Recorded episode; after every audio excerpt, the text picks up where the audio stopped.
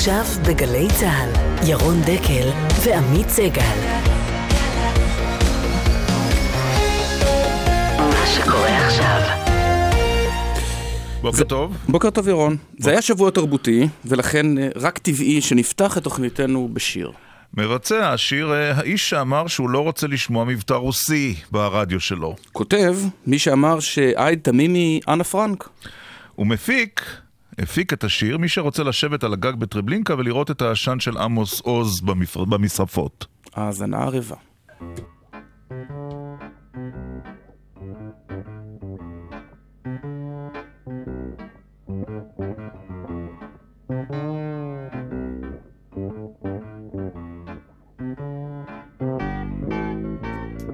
איך שיר נולד, כמו הצחוק, זה מתחיל מבפנים ומתגלגל החוצה.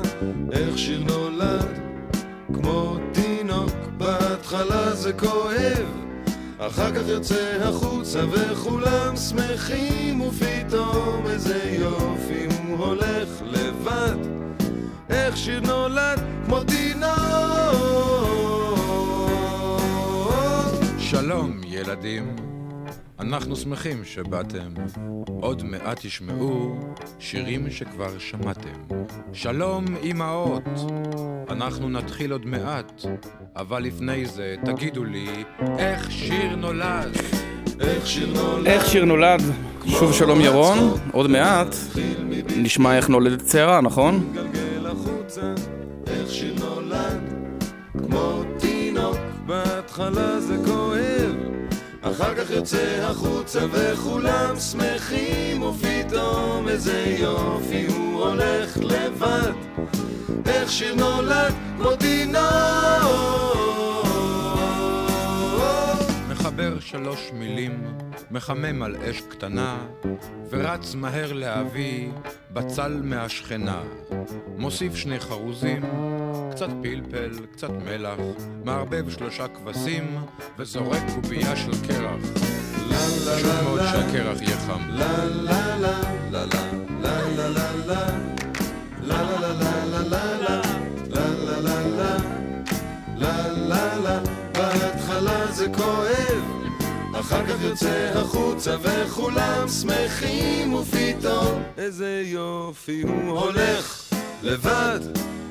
איך שיר נולד כמו תינוק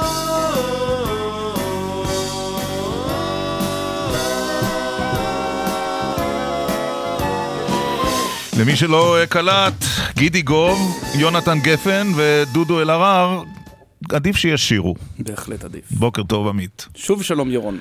אז יש לנו עוד סיפור הבוקר. סערה חדשה. בדרך, הנה היא פורצת עכשיו. קדימה. ביום אה, העצמאות הקרוב, יום העצמאות ה-70 של מדינת ישראל, יתקיים טקס הדלקת המשואות כמדי שנה, אבל השנה הוא אמור להיות טקס חגיגי במיוחד. חשבו אותו וחשבו... טקס שראש הממשלה לא ינאם בו בסוף. אה, חכה, אתה יודע, אה, אין אבל לדעת. אתה אומר, יכול להיות שכן? טוב. חכה, חכה.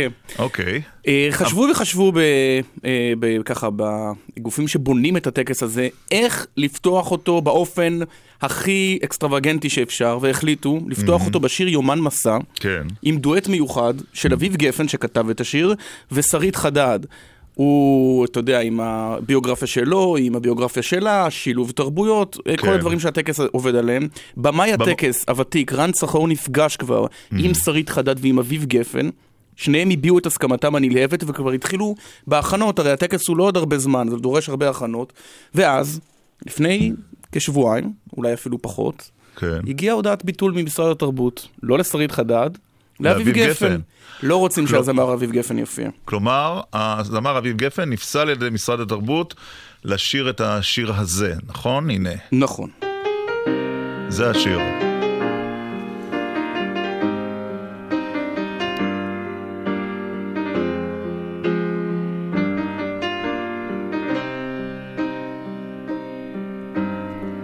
אין ספור שבילים ויציאה.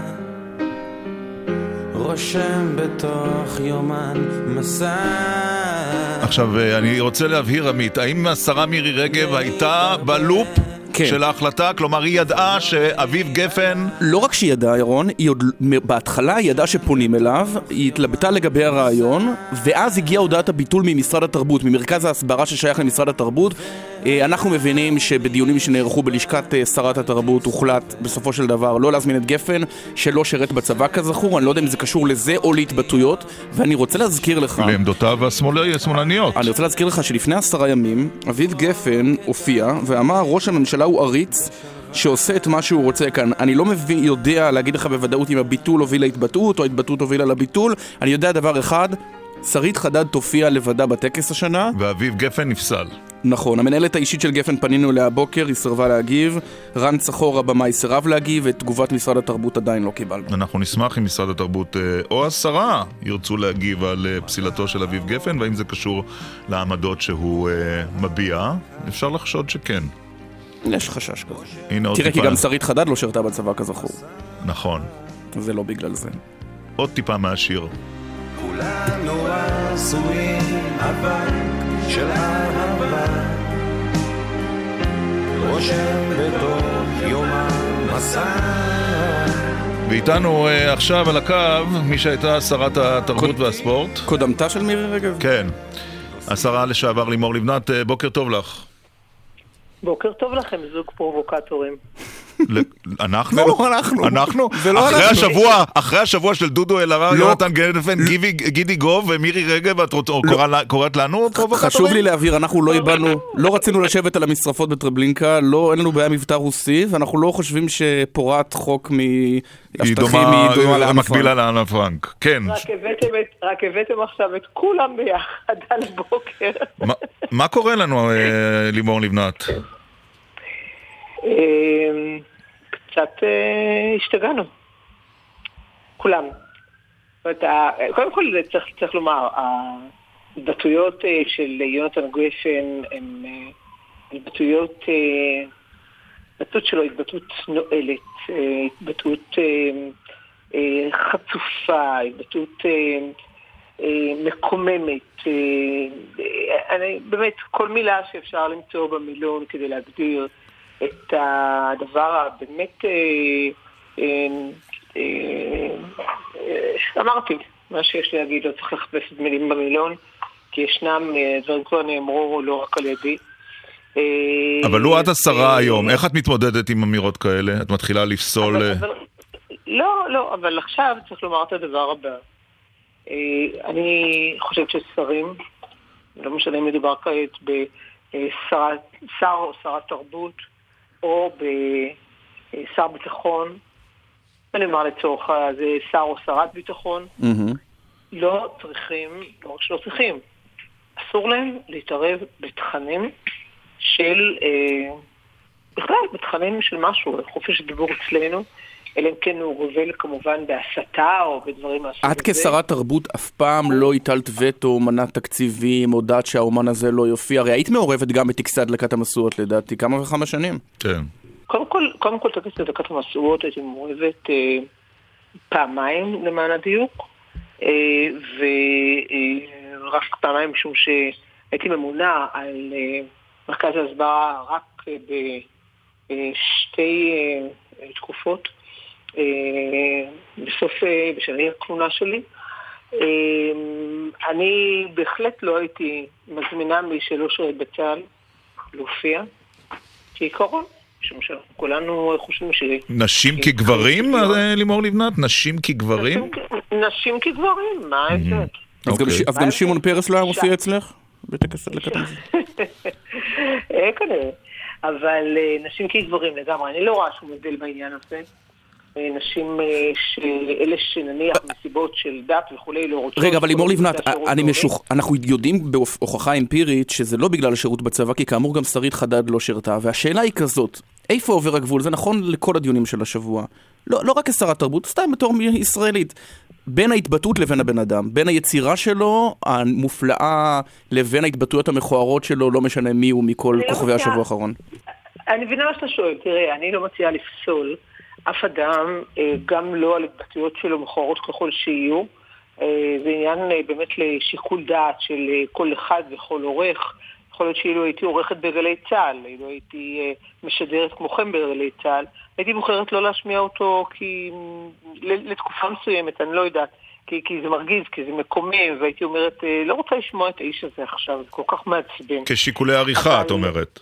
כש- אמרתי, אוקיי. כאילו הייתי עורכת, כן. אבל לא כהנחיה. פוליטית ולא כהנחתה לא, לא, פוליטית. לא, לא, בשום, לא, בשום פנים ואופן. אה, קודם כל זה אסור, אבל מעבר למה שזה אסור, כפי שהבהיר בצורה מאוד מאוד אה, קטגורית היועץ המשפטי לממשלה, מעבר לדבר הזה, של האיסור עצמו, זה גם לא נכון.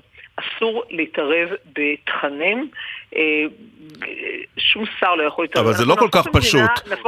נהפוך למדינה, פשוט אה, באמת... אה, אבל זה לא כל כך פשוט. תארי לעצמך, ונסיים בתסריט הבא, שאת שרת התרבות ואת ממונה על טקס הדלקת המשואות, ואנשי ההפקה אומרים זה יהיה באמת ייחודי ומרגש ומדליק, כל אחד עם הביטוי שלו, ששרית חדד ואביב גפן ישירו את יומן מסע, ואז הלחץ הפוליטי של חברייך למפלגה, עמיתייך השרים, לשכת ראש הממשלה אומרים, תגידי, את האיש שקורא לראש הממשלה עריץ, אותו, איתו את פותחת את טקס הדלקת המשואות? מה את עושה אז? אני חושבת שלכתחילה, אני אומרת שוב, לכתחילה, חוץ מיונתן גפן, שבאמת, אה, באביב גפן כמובן, אה, שבאמת אה, הוא יוצר מצוין, מה הוא היחידי? אין אחרים שהם יוצרים נפלאים ונהדרים, והם גם שירתו בצבא, והם גם לא אה, כל היום מתבטאים התבטאויות אה, פוליטיות שמקוממות ומרגיזות, וכולל אגב כן. ביטויים גסים, אה, ביטויים גסים, ביטויים אה, שמקומם לא יכירם. אבל לא היית פוסלת אותו, את אומרת. שבהם. אני חושבת שהייתי פוסלת אותו, אבל אפשר לבחור רבים אחרים. למה צריך לפסול או לא לפסול? אפשר פשוט לבחור בחירה פוזיטיבית. אומנים רבים, טובים, נפלאים, מצוינים אחרים. אבל אה, פסילה לא צריכה להיות, אה, רק אה, בחירה נכונה, מושכלת, טובה. לא צריך לפסול אם לא לא צריך- לא בוחרים מראש. אוקיי. השרה לימור, השר לשעבר, לימור לבנת, תודה על רבה לך. השיחה הזו. תודה לכם. יום רק. נאמר שהגיעה כרגע תגובת משרד התרבות והספורט, והיא. עומדת כך, כן, שמו כן. של אביב גפן הונח על השולחן לצד זמרים רבים וטובים, עדיין לא התקבלה כל החלטה בנוגע לאומנים שישירו בטקס המשואות, השרה מירי רגב לא הטילה כל וטו על השתתפותו של אביב גפן בטקס המשואות. אז רק נחזור שוב על הפרטים, כן. כבר היו פגישות עם אביב גפן ועם שרית חדד, והתקבלה ההחלטה שאביב גפן, או ההודעה Mm. שאביב גפן לא יופיע. אז אני אומר כך, היא לא הטילה וטו, אבל הוא גם לא ישיר. בדיוק. היא לא הטילה הוא ישיר בלי וטו. הוא לא הוא לא ישיר, ישיר? הוא לא ישיר בלי וטו. היא לא תטיל וטו והוא לא ישיר. כן, איזה סיפור. וואו, מעניין. בסופו של שבוע די דרמטי בכל מה שקשור לגבולות חופש הביטוי והקשר ביניהם לבין פוליטיקה. טוב, אתה רוצה... נחזור בהמשך ליומן מסע, נכון? אה, כן, וגם יש לנו שיר אה, מחווה לשרה מירי רגב, שנשמיע אותו בהמשך. בהחלט. יושב ראש מפלגת העבודה והמחנה הציוני אבי גבאי אה, איתנו על הקו, שלום. בוקר טוב לכם, בוקר טוב למאזינות ולמאזינים. התאוששת? ממה? והשבוע שהיה? מהשבוע שלך. לא, היה לי שבוע בסדר גמור בסך הכל. ממשיכים להסתובב בארץ, לפגוש אנשים, לעשות אותם דברים שאני עושה חצי שנה, והדברים האלה בסופו של דבר, הזריעת זרעים האלה תביא את את פירותיה, ואני בסך הכל אופטימי. עוד נגיע למפלגת העבודה, אבל לפני כן, כשאתה רואה את כל ההתבטאויות המכוערות והדוחות האלה ואת כל הסערות, מה מה אתה חושב? אה, אני חושב שעברנו עונה שלמה, מתחילת המושב הנוכחי בכנסת, זה מין עונת החוקים המפלגים והמסיתים והחוקים המיותרים. עכשיו, איכשהו נגמרה העונה הזאת, בסדר? ועברנו לעונת ההשמצות והגינויים וההחרמות וכולי, כי הפוליטיקאים לא עוסקים באמת, הפוליטיקאים של הממשלה, השרים לא עוסקים באמת בעבודה. הם עוסקים בדברים האלה, הם לא עוסקים במה חשוב לעם ישראל. עכשיו, בינתיים, אגב, מצאו במחסן האחורי השבוע, מצאו את חוק המואזין, אז הוציאו אותו עכשיו כדי שיהיה עוד משהו, כדי שאפשר דרכו לייצר אה, שיח והתנגדות והתלהמות וכולי. במקום שנתווכח על הדברים החשובים, מתווכחים על הדברים האלה. חבל מאוד. אבל איך, איך זה קשור, ההתבטאויות של אה, אומנים, אה, ההתבטאות, אותה התבטאות פרובוקטיבית שזכתה לגינויים של גידי גוב לחוק המרכולים? או הזוועה שיש, שאמר כן, אה, של דודו אלהרר. על עמוס עוז, הדברים הנוראים האלה, איך זה קשור? קודם, קודם, זה קשור מאוד. מה שאת, קודם כל הדברים שאומרים אומנים, אומרים אומנים. זכותם לומר את שלהם, אני, אני לא מסכים עם חלק מהדברים, כן מסכים עם חלק מהדברים. הפוליטיקאים בזה מתעסקים. זה מה שיש לשר הביטחון להתעסק בו, ביונתן גפן. מה, אין לו איזה סור, סורים, אין לו איראנים, אין לו בעזה בעיות, לזה יש לו זמן להתעסק. זה מה שחשוב למדינת ישראל. מה אמר יונתן גפן? זה מה שחשוב, בזה הפוליטיקה, זה, על זה אנשים בוחרים בפוליטיקאים, שיתעסקו בדברים האלה, שיתעסקו בלפלג את הציבור, לייצר שנאה בתוך הציבור, זה בוודאי קשור. בוודאי קשור. הקשר הוא בעצם מה עושים הפוליטיקאים עבורנו, מה עושים השרים עבורנו. אנחנו רואים חצי שנה שהם לא עושים כלום. תגיד, לא עושים כלום, מתעסקים רק ב- רק בלייצר שנאה. אבל אתה לא אמרת את הדברים האלה כשהנשיא- כשהנשיא החליט שאמיר בניון לא יופיע במשכן או, הנשיא. או לפני שבוע, כשהרב אליהו אה, בוטל כל קשר שלו עם הצבא בגלל דברים שהוא אמר. מה, אין משהו אחר לצה"ל לעשות חוץ מלהיכנס ברב אליהו? חברים, זה לא קשור. הרב אליהו אמר דברים חמורים מאוד על הרמטכ"ל. ובמקרה כזה... מה חמור? הוא אמר שהוא צריך להתפטר, אז מה, זה לא לגיטימי במדינה דמוקרטית? אני לא הבנתי עד עכשיו מה הבעיה הגדולה. אני אני לא חושב שהרמטכ"ל. צריך להתפטר, אז מה? לא, להיות מפוטר, שראש הממשלה צריך וואו, לפטר נו, אותו. באמת, הוא לא קרא סליחה, להסית. לא, סליחה, סליחה. סליחה, חברים, זה משהו אחר. אני, כל מה שאני אומר זה דבר מאוד פשוט. יש אמירות של אומנים שאני אוהב, יש אמירות של אומנים שאני לא אוהב. אני לא חושב שבזה מדינה שלמה צריכה להתעסק שבוע. עכשיו, אני אגיד לכם, מתעסקים בזה בגלל שהפוליטיקאים רוצים לקושש קולות. תבין, מירי רגב עכשיו בתחרות עם ליברמן. תראה מה קרה לה. מסכנה, רחמים, באמת רחמים. הייתה לבד במשחק הזה של לייצר שנאה בתוך עם ישראל, ועכשיו הצטרף לליברמן, שגם הוא עכשיו מצא, מצא שנושא החרדים הוא לא מספיק טוב כדי לייצר שנאה, אז הוא הוסיף את הנושאים האלה. וזה, בואו נסתכל על המציאות, על הדברים החשובים, אנחנו מסתכלים עכשיו על הפרטים, מי אמר מה, מה לא אמר מה, מי גינה, מי לא גינה. זה הדבר החשוב. זה הדבר החשוב, זה הדבר החשוב שקורה לציבור הישראלי, ואחרי זה אנחנו לא מבינים למה נוצרת שנאה אבל אבי. גבאי, זה יותר. מזה. כש- כשאתה נבחרת, המסר שלך משלב מאוד מוקדם היה, אנחנו לא ניכנס אישית בנתניהו, אנחנו לא נשחק לידיים שלו, ואנחנו, הרי אם אתה רוצה להעביר קולות מימין, אנחנו לא ניכנע לחלוקה הישנה הזאת של ימין ושמאל. והנה אתה רואה נכון. שהחיים הפוליטיים חזקים ממך. הנה, אנחנו כל הזמן למה? חוזרים, לק- כי אנחנו חוזרים כל הזמן לקונבנציות, להוא אמר וזה אמר, ומימין ומשמאל מבטלים את הזמר הזה, והזמר ההוא לא יהיה פה. אבל אתה רואה שאני לא עוסק בזה, אתה ראית אותי עוסק בזה השבוע? אתה ראית אותי לא, עוסק אבל, בדברים האלה? אבל אולי זאת, אני לא עוסק בזה. אבל אולי זאת אחת. הסיבות שאתם לא מצליחים בסקרים, למה? כי בסופו של דבר, האנשים השיח כן, מתנ- מ- האנשים כן השיח מתכנסים מתנהל לשם. מעל הראש שלך, ואתה לא שם. עמית, עמית, תקשיבו, ירון, יש כן. סקרים, יש מחאה ויש רגע האמת. ברגע האמת האנשים יחזרו הביתה למפלגת העבודה ולמחנה הציוני. ברגע האמת... למה שהם יחזרו? את המחאה מנהיג אחד בשם אה, אלדד. יניב, שאגב הבוקר לא רצה לדבר למרות אה, קריאתו לשקיפות, הוא הבוקר לא מתראיין, כשיש קצת בקיאים במחאה, אלדד יניב לא מדבר איתנו. אה, אבל לא אתה מנהיג את המחאה, את השיח הציבורי בעניין האומנים אתה אומר, אני לא רוצה להיות שם, אז למה שיחזרו הביתה? כי בסופו של דבר ברגע האמת אנשים ישאלו את עצמם מי יחליף את נתניהו ומי יצטרף אליו תמורת תיק החוץ והם ישאלו את עצמם למי יש רקע וניסיון ומסוגלות להוביל, להוביל מדינה ומי באמת באמת רוצה לאחד את הציבור. ואת זה הם ישאלו את עצמם, לא מי הגיב על מירי רגב והתוכנית של ירון דקל ועמית סגל בינואר שעבר. לא את זה הם ישאלו את עצמם. הם ישאלו את עצמם את הדברים החשובים, ועם ישראל עם חכם, שלא תטעו. הסדר יום כאן מתחלף כל כמה שעות, ועם ישראל לא באמת רואה את זה. הוא לא רואה את זה, הוא ישאל את עצמו את השאלות האמיתיות, החשובות, מי ידאג לביטחון שלנו, מי ידאג לכלכלה שלנו, מי יאחד אותנו סוף סוף, שזה הדבר המרכזי שעם ישראל רוצה. תאמינו לי, אני מסתובב בכל הארץ, אני פוגש ימנים, שמאלנים, חרדים, חילונים, דתיים, ערבים, יהודים, זה מה שהציבור רוצה, מנהיג שיאחד אותו, לא אוקיי. מנהיג אוקיי. שיפצל אותו ומנהיג שכל הזמן ייצר לו את הכותרות. אז. אז בואו נעבור אני- למפלג... תאמין לי, אני מספיק, בואו, שניכם מכירים אותי מספיק טוב, ואתם יודעים שאני יודע גם כן להוציא את כל האמירות האלה אם הייתי רוצה, ולייצר את הכותרות האלה. כן. כן. פשוט לא תומך ישב, במה שאני ישבתי, השבוע, וזה מה שאני אעשה. ישבתי השבוע בכנסת וראיתי אותך וזה היה ממש משל על המצב שלך. יש, הם כולם למטה, מוחאים כפיים, הרצוג נואם, נתניהו נואם, ואתה למעלה, לידך מיכל הרצוג כיו"ר האופוזיציה ומעליך שרה נתניהו. משל על מה? משל על זה שאני כרגע נמצא, בדיוק. מה שנקרא ליד הקו. לא ליד, בדיוק.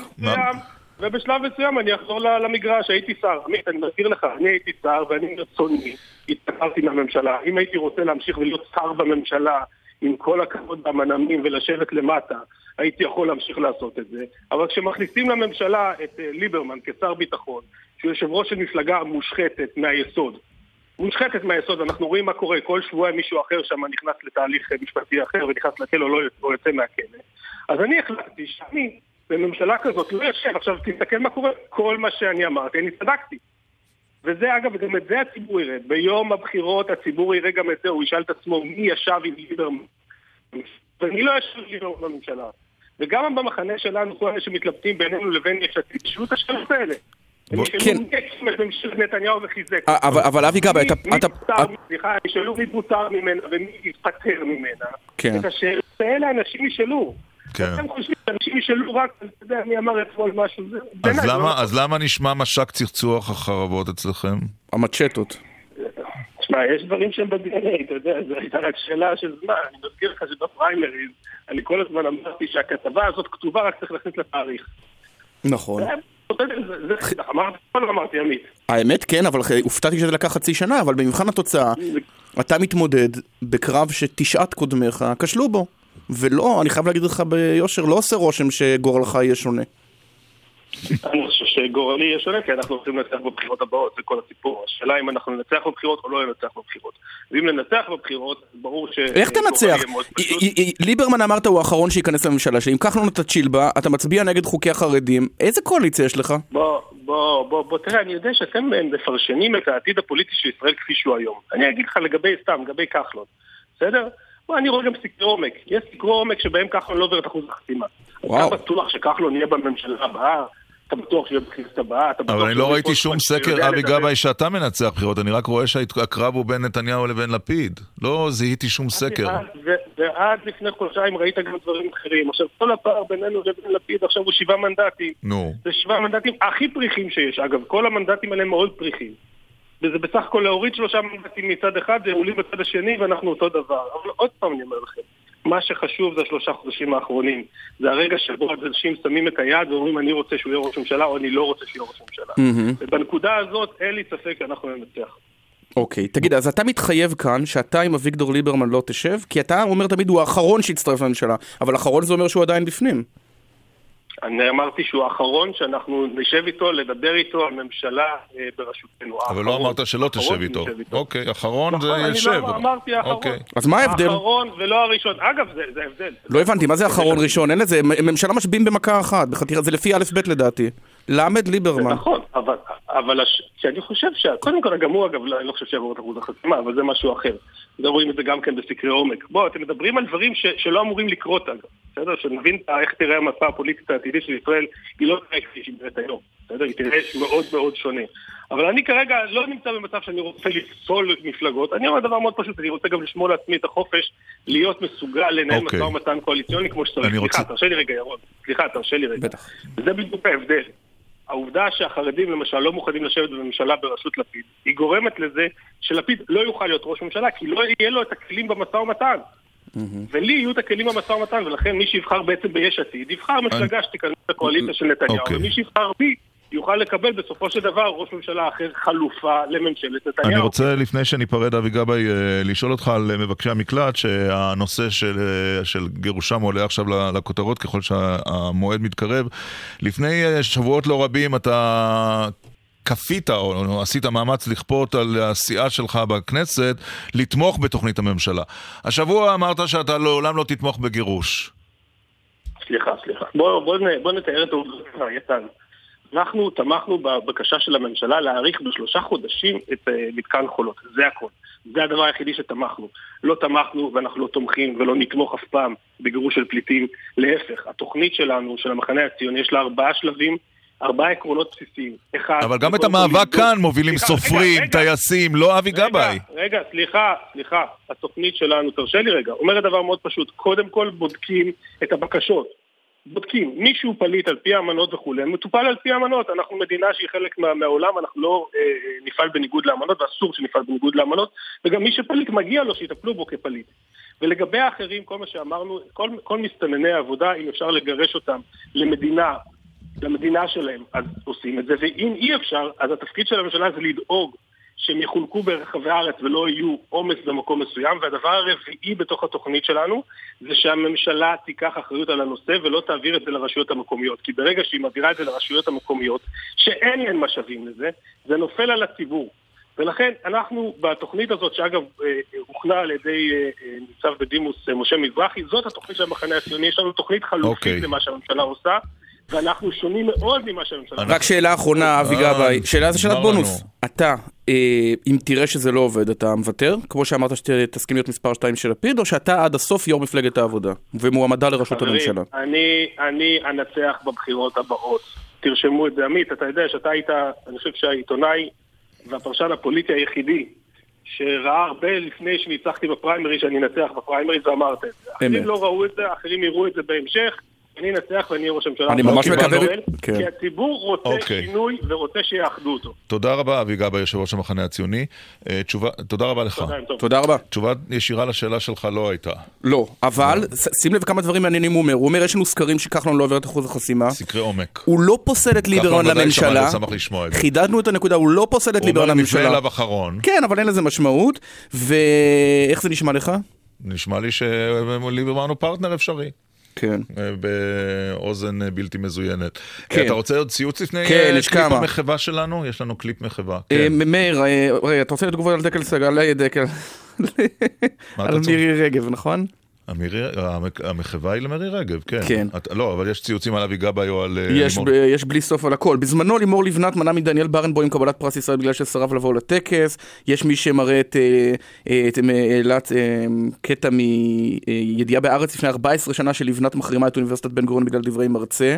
אוקיי. אה, דרור אומר, ושוב ושוב צריך להזכיר לכל לוחמי חופש הביטוי, איפה הייתם כשהדירו את אמיר בניון ומאיר אריאל.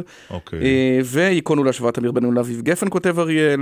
אה, טוב.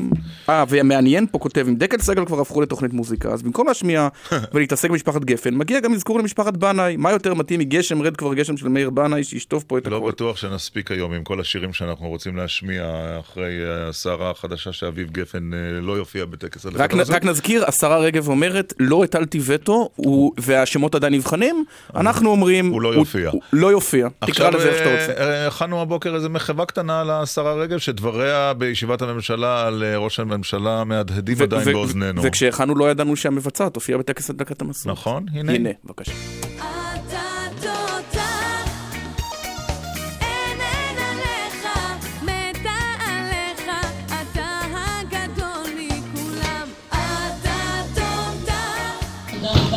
על מדיניות שאתה מוביל, מדיניות חוץ שמעולם לא היינו במדינת ישראל. חלק מהאנשים בארץ שלא אוהבים להגיד את זה ולא אוהבים לשדר את זה, אבל את האמת צריך להגיד, אתה מנהיג גדול, תודה רבה.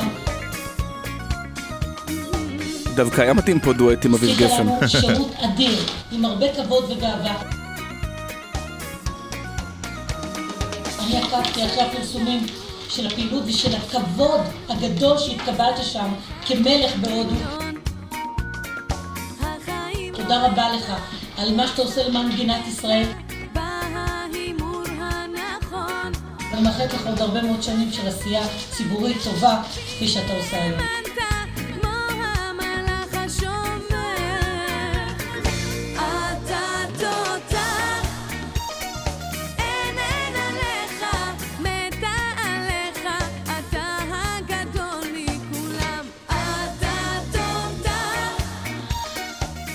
ומי שרוצה להמשיך ולהאזין למחווה הקטנה שלנו, אז אה, אפשר בטוויטר. אה, מערכת הדיגיטל של גל"צ אה, העלתה את זה לשם. אה, תשדירים, ומיד חוזרים. בהחלט. אתם מאזינים לגלי צה"ל.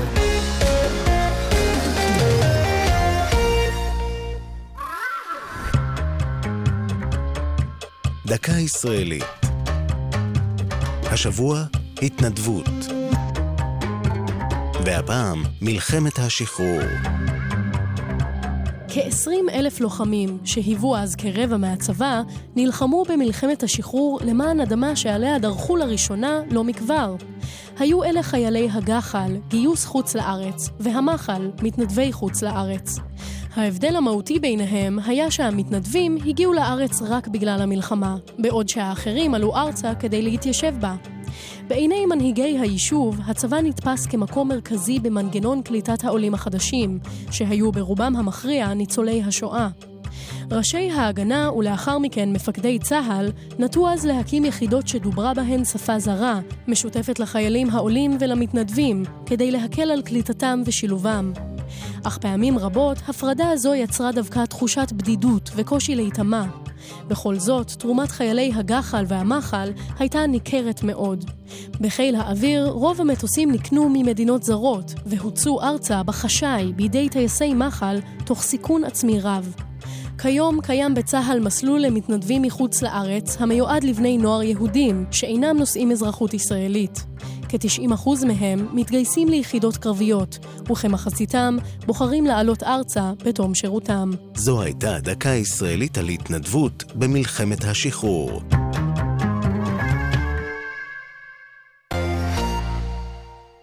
תואר שני במשפטים, לפי החוקים שלכם. אתם מוזמנים להירשם לתואר שני במשפטים עם אפשרות לתזה במרכז האקדמי למשפט ולעסקים וללמוד בשעות המתאימות לעורכי דין עובדים. משך התואר 15 חודשים, כולל מגוון מלגות לזכאים. המרכז האקדמי למשפט ולעסקים ברמת גן חייגו כוכבית 6188 שלום, כאן אופיר אקוניס, שר המדע והטכנולוגיה, ואני מזמין אתכם להשתתף באירועי שבוע החלל הישראלי, בסימן 70 שנות חדשנות למדינת ישראל.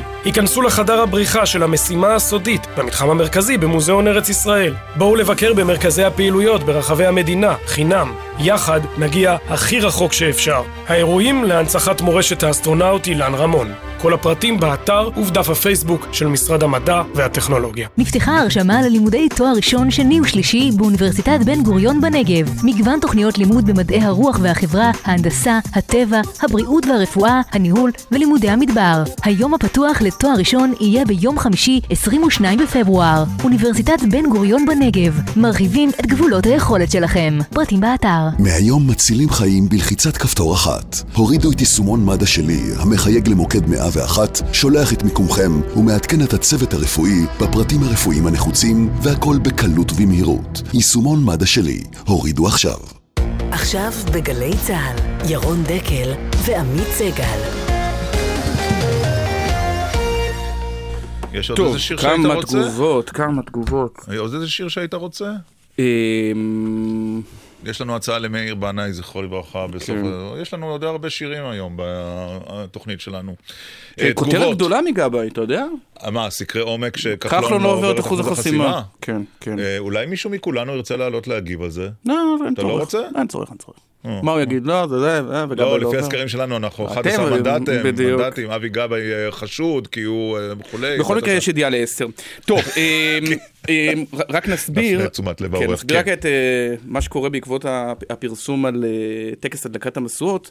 שאביב גפן לא יופיע בו. אם אני מבין נכון, במשרד כן. התרבות מנסים להגיד שזה לא הייתה החלטה של השרה רגב, אלא. שנבדקו כמה אפשרויות. אולי זאת הייתה החלטה של רוחה לא, של השרה רגב. אני רק רוצה... אני יש רוח השר. לא, אני רק רוצה להגיד שאנחנו יודעים את העובדות הבאות אה, מעל לכל ספק סביר. השם של אביב גפן הוא עלה, הייתה איתו פגישה, איתו. סגרו איתו, ואז ו- הגיעה הודעה לא ממרכז יהיה. ההסברה אוקיי. המסונף למשרד התרבות, שאביב גפן לא יהיה. אוקיי. טוב, אה, זה הסיפור. אה, איתנו חבר הכנסת אה, עודד פורר מישראל ביתנו, שלום. שלום רב.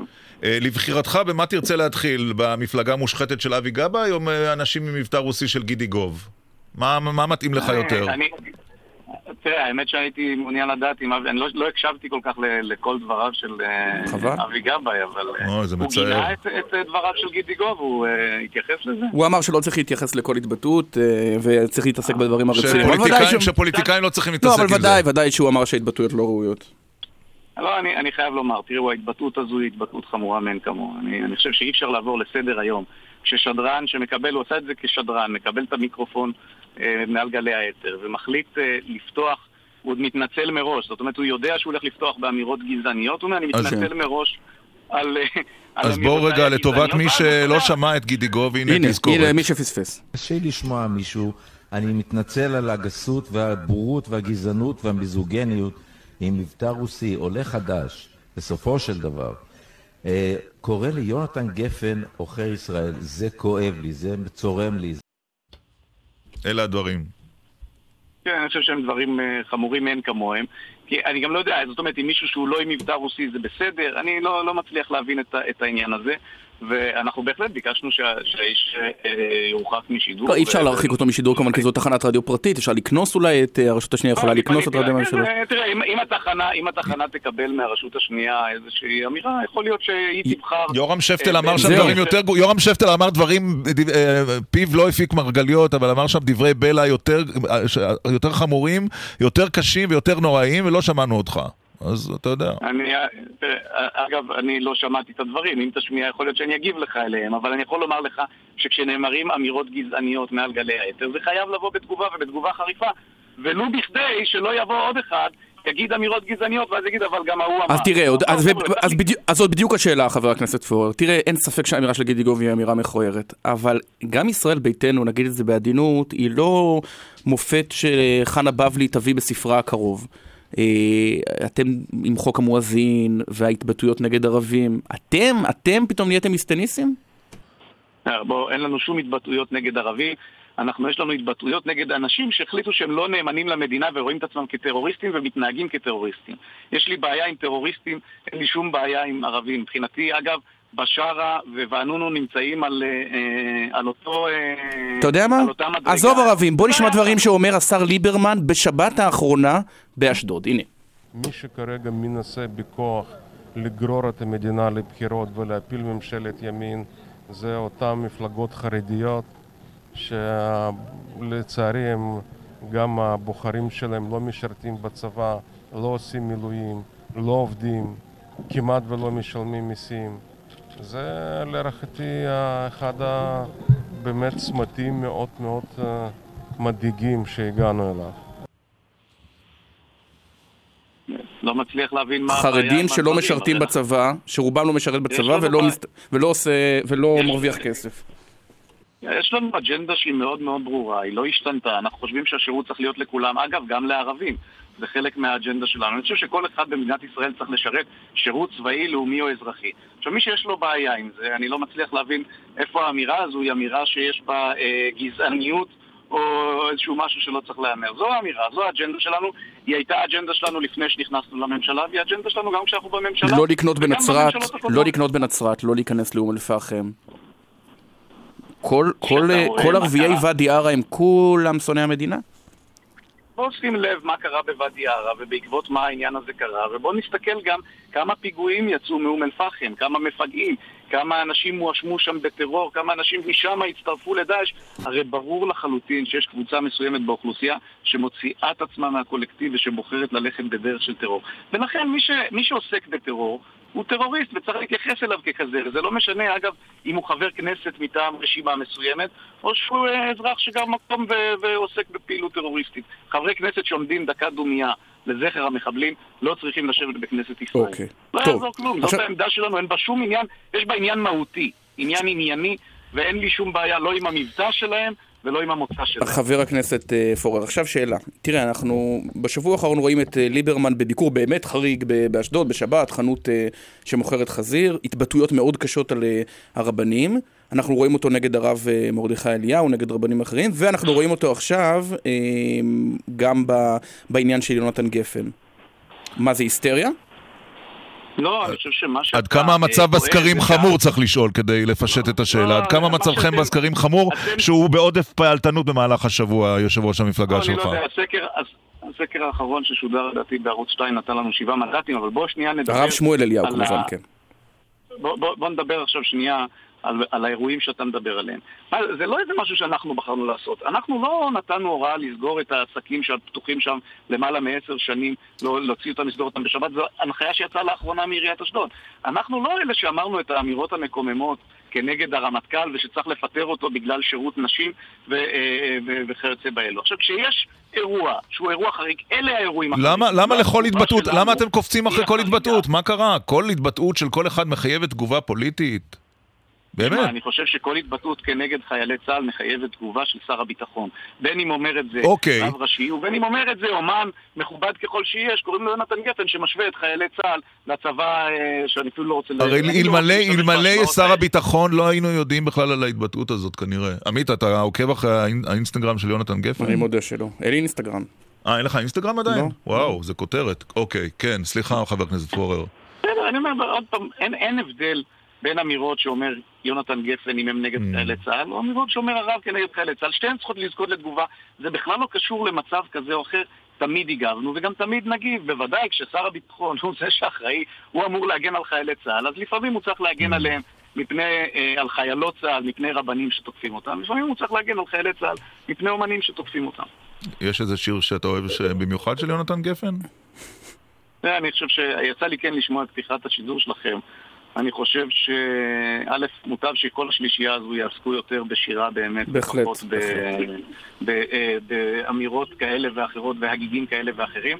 אבל אולי תשמיעו ל- ל- ל- ל- לגידי גוב, אולי גם שירים שהגיעו, מ- מ- שאנחנו יש- שרים פה בארץ איזה? ישראל בעברית, נו. שמקורם בשפה הרוסית. אה, יש את זה על העגלון, אה, לא ליפה עגלון, לא, נו, על לא, הרכבת ה... יש גם- יש גם אלבום שלם של שירי ויסוצקי. נכון. לא, לא חסרים שירים. בעברית שאנחנו, ששרו פה עוד לפני 50, 60 וואו, כולם ויותר בוחרים היום. שירים, מה אנחנו נכון, נעשה? אתה יודע מה קנינו. טוב, אנחנו נחפש משהו גם אה, בעקבות הערתך, כבר יש לנו הצעות אה, מפה. יכול להיות גם שיר ברוסית, גם אין לי בעיה. אה, גם שיר ברוסית. יפה. כן, אה, תנסו. תראו אוקיי. כמה תגובות תקבלו על שיר, אני יודע, קחו את סוף בודין חרשו, הכל יהיה בסדר. ברוסית, תראו כמה תגובות ותקבלו על זה שסוף סוף שומעים גם קצת מוזיקה אחרת בגלי צה"ל. יפה. נסו את זה. חבר הכנסת עודד פורר, תודה רבה לך. טוב. תודה שיש סוף שבוע שקט. יש שיר כן. שנכתב ביום שחנכו את, אה, את הרכבת התחתית במוסקבה, אז תרגמו אותו לעברית והוא פרח מזיכרוני במסגרת הדמנציה. שיר אוקיי. מאוד מוכר, אני אנסה להשיג לך אותו לשעה הבאה. אמ, טוב, אנחנו כמעט רבע לעשר. איך אתה מסביר את זה שמירי רגב אה, לא, לא לקחה קרדיט על העניין? מעניין מאוד, נכון? לכאורה זה שערה תפורה למידותיה. אני רואה תגובות כבר של על מה זהבה אתה גלאון. מדבר? על יונתן גפן? לא, על אביב גפן. אה. הרי, אתה יודע, זה שזה הוכרש עד עכשיו, הם- והטענה שלהם שזה לא היא, אלא אנשים אחרים במשרד, וזה עוד לא נסגר סופית. אולי כי את הבמה תפס השבוע השר אביגדור ליברמן בעניינים אלה. לא, ו- אבל עדיין בדרך כלל זה, כן. לא יודע. גם ככה היא החמיצה פה אירוע פוליטי, אתה יודע, והשאירה את הבמה לשר הביטחון. טוב, שיחה בהפתעה, אנחנו לא יודעים מי איתנו על הקו, היא או הוא, ביום גשום זה, נאמר בוקר טוב. בוקר טוב. שלום. שלום. לא, בוקר טוב, שלום. שלום, בוקר טוב. או-אה, כן. הצרידות הזאת, רגע. אתה אומן? אה, כן, אפשר לומר. ממש... לא משפחת בנאי, לא. ממשפחת בנאי? לא, לא, לא, לא. לא. כן? לא, הוא ענה לך. שלא. לא. אוקיי. שלא, כן. אה, אתה קשור באיזשהו אופן, ליונתן גפן? או לגידי גוב? או לדודו אלהרר? אה, באיזשהו אופן אה, מסוים דווקא כן, לגידי. לגידי, אוקיי. או-אה. Mm. אה, מה, להקת כוורת? באיזה אופן? לא, לא, אני- לא. אתה צעיר בהרבה. אני הרבה, יותר צעיר ואני אתן לך עוד רמז. כן. אה, אני הפוך בדיוק מהדעות הפוליטיות שלו. של גידי גוב. ימני. אמיר, אמיר בניון הוא הפוך מהדעות שלו, אבל... אמיר בניון? בוקר טוב. וואו, איזה... אה, מה נשמע? איזה קול צעיר יש לך. ממש חשבתי שזה מישהו... דיברנו עליך כרגע. כן, שנייה דיברנו עליך. או-אה. שמתי לב האמת, אבל הנה, זה מה שנקרא בוקר טוב. יפה. וואו. האמת, באת לנו בדיוק קצר, בזמן. באת לנו בדיוק בזמן. כשהנשיא ריבלין החליט שלא לשתף אותך באותו אירוע בבית הנשיא, הייתה סערה קטנה יותר, נכון? האמת שאין לי, אין לי כל כך אה, מושג, כי הזיכרון שלי לא... לא לא משהו. אה, לא, לא, אבל אה, אצלי, לא יודע, משום מה נראה לי שדווקא אצלי דברים הם תמיד יצאו מפרופורציה. זה תמיד היה נראה הרבה יותר גדול, וזה תמיד היה נראה הרבה... בסדר? בסדר, זה, לא דומה אחד... אה, למה? למה לא דומה? כי אני לבד. ויש אומנים שהם חושבים, יש איזה אג'נדה שהם ביחד, אחד אה, מקל על השני, אתה יודע. אה, אבל בסדר. יש לך אבל איזושהי השקפה כללית? זאת אומרת, להפריד אדם מהעמדות שלו, או להפריד עד גבול מסוים, או להפך, האדם והיצירה והדעות זה אותו דבר? תשמע, אני חושב שלא צריך להפריד כלום, כל עוד, כל עוד, אה, משתדלים לדעת מה עושים, או מה אומרים, או לפחות מתי. מהמם. אה, זה כל, ה, זה כל העניין. אה, אתה יודע, אה, לא יודע, אלה אמירות שכאילו היו אמ- אמורות להיות, אה, אם בכלל, אתה יודע, אם בכלל, אבל אני אומר, אה, משהו כמו לפני. אה, אני חושב שההורים שלי וההורים שלהם. אה, עברו, מספיק עברו את האמירות האלה, זה נראה לי מיושן. תגיד, אמיר, אתה בזמנו נפגעת ש... לא יותר אומנים באו והגנו עליך כשנשיא המדינה ביטל את ההופעה שלך בבית הנשיא, לא, או... לא, אני חייב, אני חייב לומר משהו, אני לא מצפה מאף אחד כלום, חס וחלילה, ואם אני עושה משהו, אני עושה את זה כ- כשליחות, ואם אני מרגיש צורך פתאום, אני לא יודע, לאיזה גאווה יהודית אני משתמש בה, אה, בדיוק כמו שקרה בשישי האחרון, שהוזמנתי לשגרירות, נכון. ואמרתי להם שבת שלום, אה, אני קצת יותר... אה, צריך להזכיר, הי- לא קיבל- לא קיבלת את הוויזה להופיע באו"ם. באו"ם. באיזה נימוק? כן, אבל ביום, ב, ב, ב, אבל ביום שישי האחרון הם רצו שיבוא לסיבוב נוסף, ולזאת לא הסכמתי. כאילו, לא לחזור על אותו דבר שוב פעם, בעיקר לא אחרי שהתערבו שם כל העולם. זאת אומרת, אתה לא כל מסכים. הפוליטיקה שלנו הובילה ל, ל, לזה שאני אלך לעשות עוד פעם סיבוב. אז אולי ייתנו לי, התביישתי בשביל אה, אנשים רמי מעלה ממני, ולכן ניסיתי בשמם קצת לשמור על הכבוד. אז ויתרת, ויתרת על הנסיעה. אה, כן, בגדול אפשר לומר שוויתרתי, כי כיהודי אני מאמין שהמטרה והדרך זה אחד. אוקיי, אה, אי אפשר להתנתק, להגיד זה לחוד וזה לחוד. הבנתי. מה אתה חושב על ההחלטה של שר- הביטחון, או ההנחיה שלו, להחרים שירים אה, של יונתן גפן ולא לראיין אותו בגלי צה"ל? אה, תשמע, אני הייתי, עד פה נגיד אפשר להפריד. מה זאת אומרת אפשר להפריד? פה אם בן אדם, אה, אתה יודע, הראה את הטמטום שלו ב- לעיני כל, קודם כל הוא הפסיד לבד. אבל אחרי שהוא הפסיד לבד, אז כמובן שאפשר לגנות את השיר הספציפי הזה, ואפשר, אה, אני לא יודע מה. אה, זה, אבל אה, אין, אין לי מושג, אני פשוט לא... לא, לא אמיר, יש, לא יש. יש מקומות אבל שאתה יודע שלא הזמינו אותך בגלל הדעות שלך? אה, זה ברור, זה בסדר גמור, אבל אני, אני יודע, אני מושך לשם, זה בסדר. אצלי זה בסדר, זה במודע, כי בסופו של דבר, מה שמוכיח את עצמו זה דרך ארוכה, ובעיקר מה שאנשים חושבים, זאת אומרת העם, ולא בדיוק מה שפוליטיקאים חושבים. ו... וזהו, צריך, אה, איך אומרים? אבל יש- פוליטיקאים עושים- יש מה להגיד באמת. פוליטיקאים עושים מה במה שאתם להגיד? אומרים אה, שימוש. זאת אומרת, זה לא נשאר, אה, לא נשאר, המילה הכתובה, הם עושים בה אחר כך שימוש פוליטי לצורכיהם. הפוליטיקאים, ברוך השם, אה, ירד בבוקר לאוטו והשכן יגיד לו בוקר טוב, גם בזה הוא יעשה שימוש. זה כן, פוליטיקאי, זה, בזה זה לא. אשמתי. תגיד, אנחנו זוכרים, אני זוכר בכנסת בהקשרים אחרים, לא מהפוליטיים, שאתה מגיע לשם ויוצא נגד אקו"ם ובעניין התמלוגים. ת, תסביר לנו, כשאדם אה, כמוך, זמר שהשירים שלו מושמעים ללא ערב ברדיו, אה, רואה בסוף החודש את התלוש של ההשמעות, זה באמת עדיין סכום מעליב, או שהשתנה? תראה, אני חייב לומר לך משהו. כשאתה מדבר על גוף שעושה מה שהוא רוצה, מתי שהוא רוצה, איך שהוא רוצה, ונותן לך כסף על פי מדגמים ומחליט כמה אתה מתפרנס, כל מה שתדמיין לעצמך או לא תדמיין לעצמך יכול לקרות, מהסיבה הפשוטה שאני לא באמת יכול לדעת, ועל זה הייתה המלחמה. וזה מקום ש, שהצהיר על עצמו שבסוף שנה X הוא נשאר עם באנר של אה, 200 מיליון שקל ואין לו למי לחלק. כאלה, אתה יודע, יש בעיות לא, אבל מאז. זה השתפר? זה השתפר מאז המצב, או שעדיין הכסף אה, לא מגיע? לא, כי גם, לא, גם בעליון אז שזכיתי והם היו צריכים אה, לעשות כמה דברים, אף אחד לא אכף את החוק. אז. מאיפה מגיע הכסף של זמרים? הם מהופעות בעיקר? לדעתי בלבד, כן. ואתה, כמה אתה מופיע בחודש? משתדל לשמור על, אה, בוא נאמר, איזשהו ממוצע של, אני יודע, 4-5 אה, הופעות בחודש. אתה יודע מה הבעיה? שאומרים שמה שעובד זה בעיקר שירים שמחים, ואתה, נגיד את זה ככה, זה לא, זה, זה לא, אתה, אתה, אתה וסטטיק ובן אל זה לא אותו, אותו ז'אנר. כי השירים שלי שמחים באמת. כן, הם לא שמחים, אבל במובן של קשה לרקוד איתם, נגיד את זה ככה. עם חלקם מאוד קשה לרקוד, אבל אה, אני- כשאני שמח, כשאני שומע שיר והשמחה חודרת בי, אה, אה, לי לא עולה בראש לרקוד דווקא כתגובה הראשונית. כן, אבל השיר שכתבת בזמנו, ואני רוצה שנחזור אה, לקראת סיום שיחתנו גם לשיר ההוא, ולפני שנשמע, אני מקווה גם שיר שלך, אמיר בניון, שאתה כתבת על אנשי השמאל, אתה שונא אותי, אני אוהב, כשאני בוכה, אתה צוחק מאחורי גבי, אתה הורג אותי. אתה יודע מה, הנה, הנה, הנה, לא. אני- שואל אם בדיעבד חלפו שנתיים. ענה לעצמך, השיר הזה נכתב במיוחד ליונתן גפן. ענה לעצמך, קיבלת את התשובה. ידעת מראש שהוא יגיד את זה.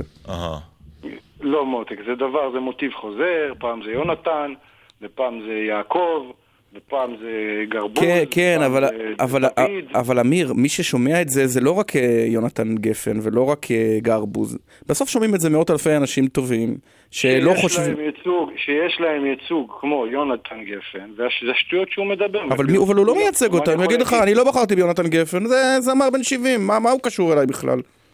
כן, אבל בתוכניות מסוימות, אז פתאום אתם תגידו כשצריך להגיד, תשמע, כבש השישה עשר, וה, וה, והחמור השבעה עשר, ואז אתם פתאום כאילו תתחיל, או שתהיו אמיתיים עד הסוף, או שלא. בכיף, אני איתך, אני זורם, אני באותה דרך. תגיד, אתה עדיין איזה... בקשר... כן, סליחה. אתה עדיין בקשר עם אה, בנימין ושרה נתניהו? כל שני וחמישי, מה זאת אומרת? יושב שבתות אצלם ביחד, לטיולים. עם קאיה, אתה לוקח היו את קאיה. תיאורים שאתם דווקא בעבר בעיתונות שאתם מיודדים. מה, שרת בכנסים של הליכוד. אה, זה נקרא מיודד, אז שרתי בכנסים, בכנסים של הליכוד, אוקיי. אבל לא מעבר לזה. לגיטימי לגמרי. לא, מאה אחוז. אני תוהה. זהו. יפה. אני עושה את זה מתוך שאני מאמין ב... ב, ב, במה... עוד פעם, זה תלוי תקופה ותלוי איזה טקס אתה מגיע. הדברים שעשיתי, עשיתי מתוך מה שהאמנתי, ולא כי ציפיתי, אמרתי לך, אין לי ציפיות. ציפיות אני מצפה מעצמי לעשות דברים. זהו. האלבום האחרון שלך זה שירים שאשתך כתבה. לא, דווקא האלבום האחרון שלי, אה, כבר יש שיר אה, שלישי מתוכו, שלא, האמת שני, כי השני יהיה באלבום של ישי לוי. כן. אה, וכרגע השיר האחרון שנשלח הוא נקרא נעימת הנשמה, והוא דואט בכלל עם זמרת שנקראת מורן אהרוני. הכי רחוק שאפשר מהפוליטיקה. כן, כן, בהחלט. אני בחרתי לסיום שיחת- שיחתנו את עומד בשער, אם זה מקובל עליך, בסדר? תמיד, בשמחה. יפה. אמיר בניון בשיחה בהפתעה. תודה רבה. תודה רבה.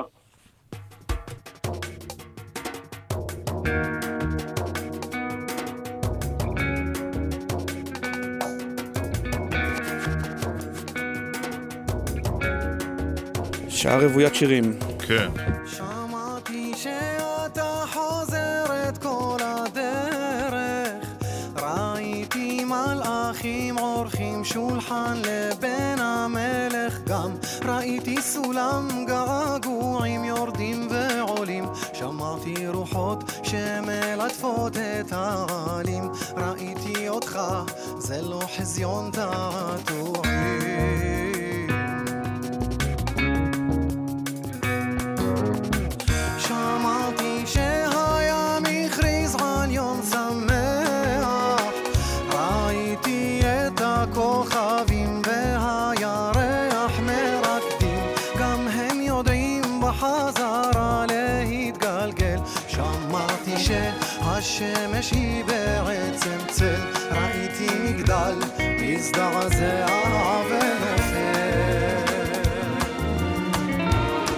דקל סגל גם אחרי אה, עדכון החדשות כאן בגלי צה"ל.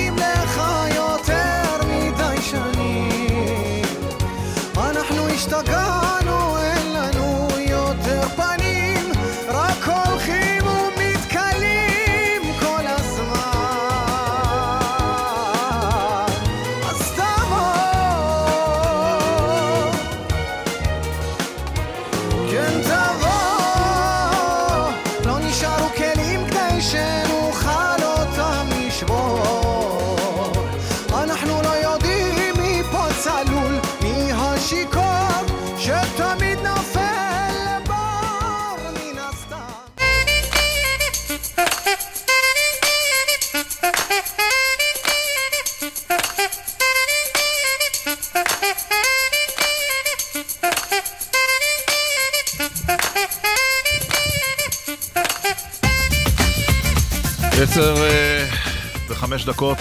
המפגש הזה בין אה, תרבות לפוליטיקה מוליד כמות מטורפת של תגובות. פשוט מטורפת. נו, אז קדימה. אה, בטוויטר, האשטג דקל סגל למי ש... נאור, יהיה אקשן עם מירי רגב, תזמין את אמיר בניון לשיר בטקס הדלקת המשואות במקום אביב גפן. אהה. אה, מישהו אחר הפנה את תשומת ליבי למשפט יפה שהוא אמר, הוא מי אמר מהם? השירים, הש- אמיר- אמיר בניון, בניון? שהשירים שלו יותר שמחים מסטטיק ובן אל, הם שמחים באמת. אוקיי. ואריק מזכיר לנו על איזה שיר התכוונתי. לשיר העגלון כמובן. שיר העגלון אנחנו ברוסית? נשמע אותו ברשותך בסוף? אתה רוצה ברוסית או בגרסה העברית? לא, הוא ביקש ברוסית. ברוסית. אה, בגרסה העברית בטוח שנמצא. טוב, אנחנו לא, נחפש. שיר העגלון של אה, ליאור ייני כמובן. איך אפשר אה, לשכוח? בסדר, אה, יואל אפשר. כותב, לא הבנתי אם פורר הקשיב לתוכנית או לא, כי את השיר הוא שמע, אבל את אבי גבאי הוא לא. יפה, מאזין אה, חד אוזן. יפה. ודרור כותב, כן. ודרור כותב, טמבל של ויסוצקי בביצוע ארכדי דוכין נשמע הולם בימים אלה. וואו. ורואים, אה, טוב. טמבל של כן. ויסוצקי, נכון, זה שיר טוב. אה, אולי שיר אומר, עגלון. נו, הסיפור הוא רצינו גם גם הסיפור- את גשם של אה, מאיר בנאי. הסיפור הוא גם הסיפור של גפן, עלק רוקיסט ואומן מחאה שרוצה, שלא לומר מתעקש, להופיע בטקס ממלכתי, לדויד בואי אלילו זה לא היה קורה. Hmm. אוקיי, אה, אפשר להמשיך ולהגיב. גם נש- נשמע בשעה הזו עוד פעם את המחווה שלנו לשרה. רגב. עם שרית חדד, שכנראה היא כן תשאיר אולי כן. בטקס הדלקת המשואות. אה, אתה רוצה לפנות למרואיין הראשון בשעה הזו? כן, שלום למועמד לראשות מרצ, אבי בוסקילה. בוקר טוב. קצת יומרני, לא? לא, למה יומרני? מרצ מפלגה אה, אה, שפתחה את שורותיה, ואני חושב שהגיע הזמן לכוחות צעירים להיכנס. כל העולם מלא במנהיגות צעירה. כן, אבל מה, מה אה, מכשיר אותך להיות יושב ראש אה, מרצ, אבי בוסקילה? היית פחות משנתיים אה, מנכ"ל שלום עכשיו, תנועה שבשנים האחרונות עוסקת בעיקר בצילום התנחלויות, יותר אגף צילום מאשר תנועת המונים. אז לכן אמרתי שזה נראה לי, נראה לי מעט יומרני. השאלה אם אדם נמדד רק על בסיס השנתיים האחרונות שלו או על בסיס חייו. והשאלה מה אתה רוצה להביא לתוך הזירה הפוליטית. אז uh, כידוע למאזיננו, ואם לא ידוע אז אני אומר, הייתי 15 שנה בצבא, uh, ניהלתי מערכות די גדולות, עם תקציבים די גדולים, לאחר מכן הייתי 10 שנים בשוק האזרחי וניהלתי מערכות די גדולות, uh, ובשנתיים האחרונות הובלתי את שלום עכשיו, שאני חולק עליך לגבי ההגדרה. ולאור ההצלחה של שלום עכשיו, שבשנתיים האחרונות סיימת את הכיבוש, וההתנחלויות נעצרו, ובכלל, נראה שמייק פנס מנאומו ש... האם, האם, האם זה התפקיד של שלום עכשיו לסיים את הכיבוש? לא, לא, סתם, אני סתם מקנטר אותך. ממשלת ישראל, תפקיד של ממשלת ישראל לש... לסיים את הכיבוש והיא לא כל כך רוצה. תגיד, אבי בוסקילה, תסביר לי משהו רק על הדינמיקה של הבחירות במרץ, באמת זה חשוב. בליכוד אנחנו יודעים כן. שכשאתה מתמודד אתה שובר ימינה, בבית היהודי רבים מי מביא יותר מנדטים. איך זה עובד במרץ? אתה מגיע לחוגי בת ומה מנ... מה אתה צריך לשכנע אותם? שאתה מספיק שמאלני? שאתה מה? אני מביא לחוגי הבית, לראיונות בתקשורת ולציבור את מי שאני. אני לא חושב שאני צריך אה, לקבל תו תקן אה, לכמה אני שמאלני או לכמה אני אה, מבין את מה שאני עושה. אה, נדמה לי שאני עושה ונדמה לי שאני מבין, אחרת לא הייתי אה, קופץ למרוץ הזה. כמובן שיש לי הרבה דברים ללמוד, אני לא מתיימר להיות איזה אה, גאון הדור, אבל אני חושב שמרץ מפלגה מעולה שחייבת להתחדש, שחייבת לפתוח את זרועותיה ולחבק את הציבור, וזה מה שאני רוצה להביא. כי במסרים וערכים אנחנו בסדר גמור, אבל אנחנו לא מצליחים לגעת בציבור. אנחנו למה? רואים את זה פעם אחר למה, פעם. אבי? למה? כי אני חושב שהתמכרנו לשיח גבוה. אני חושב שהתמכרנו למין סירקולציה של מסרים שרצה בתוך מחנה אחד. אני חושב שכבר ממש הרבה מאוד זמן לא דיברנו עם הציבור בגובה העיניים. אנחנו רואים מחאות ציבוריות ברחוב כמפלגה, אנחנו לא נמצאים בהן. אה, עכשיו, אתה- שואל את עצמך, אה, מה, מה אנחנו, מה התפקיד שלנו בפוליטיקה הישראלית? ואם אתה שואל אותי, אז אני חושב שמרץ, מתוקף גודלה הנוכחי ומתוקף תפקידה, היא צריכה להיות מפלגת אופוזיציה שלא רק מנהלת קרבות פרלמנטריים, אלא גם נמצאת ברחוב ומדברת עם הציבור ומובילה אותו בחלק מהמחאות, אם הן מוצדקות, אז, אז גם שם. ואנחנו לא נמצאים. לא, אבל- אבל מה זה אומר לדבר בגובה העיניים? מאוד מאוד גבוה. מה מה זה אומר הגבוה? זה אשכנזי מדי? זה תל אביבי מדי? אני לא נכנס, אני אפילו לא, לא זה, נכנס להגדרות האלה. אבל אם, לא, אם לא מבינים את הבעיה, קשה למצוא את הפתרון. מה זה אומר לא, דיבור לא, לא, גבוה? אני, אני מבין את הבעיה. אילן גילאון אני מדבר גבוה? אני לא בטוח. אילן גילאון לא מדבר גבוה, ו, ו, אבל אני אומר, העובדה היא שמרצ לא מצליחה לגעת בציבור, ואני חושב שהיא לא מצליחה לגעת בציבור. שוב, כי א', היא לא נמצאת מספיק בשטח, היא לא פוגשת את האנשים מספיק. אמ, אני יכול לספר לכם על הכמעט שנתיים בשלום עכשיו. נסעתי בכל רחבי מדינת ישראל, פגשתי באמת אלפי אנשים זאת לא קלישאה, ואני לא מספר את זה כדי... אה, ואנשים מנסים להבין, אפילו מונחים בסיסיים מאוד שלנו, אלה שחיים בתוך הזירה הפוליטית, הם מונחים מאוד ברורים. גם כשאתה מדבר על שתי מדינות, שזה אה, משהו מאוד מאוד... אה, אה, זאת אומרת, אתה יודע, ביטוי מאוד מוכר, נכון. בסופו של עניין אנשים מנסים להבין מה זה אומר בשטח, איך יפה, זה א- ייראה. אבל, אבל אבי בוסקילה, האם יכול להיות, אני מציע פה, ש- כן. שהסיבה שמרץ לא מצליחה היא לא סיבה פרסונלית, ולא סיבה של גישה, ולא של הסברה. אלא של פשוט אג'נדה. ש- ש- בדיוק, שהעמדות של מרץ היום, עד להודעה חדשה, הם לא עמדותיו של הציבור הישראלי. הרי שולמית אלוני לא הייתה יותר נחמדה מזהבה גלאון, ויוסי שריד לא היה יותר עממי.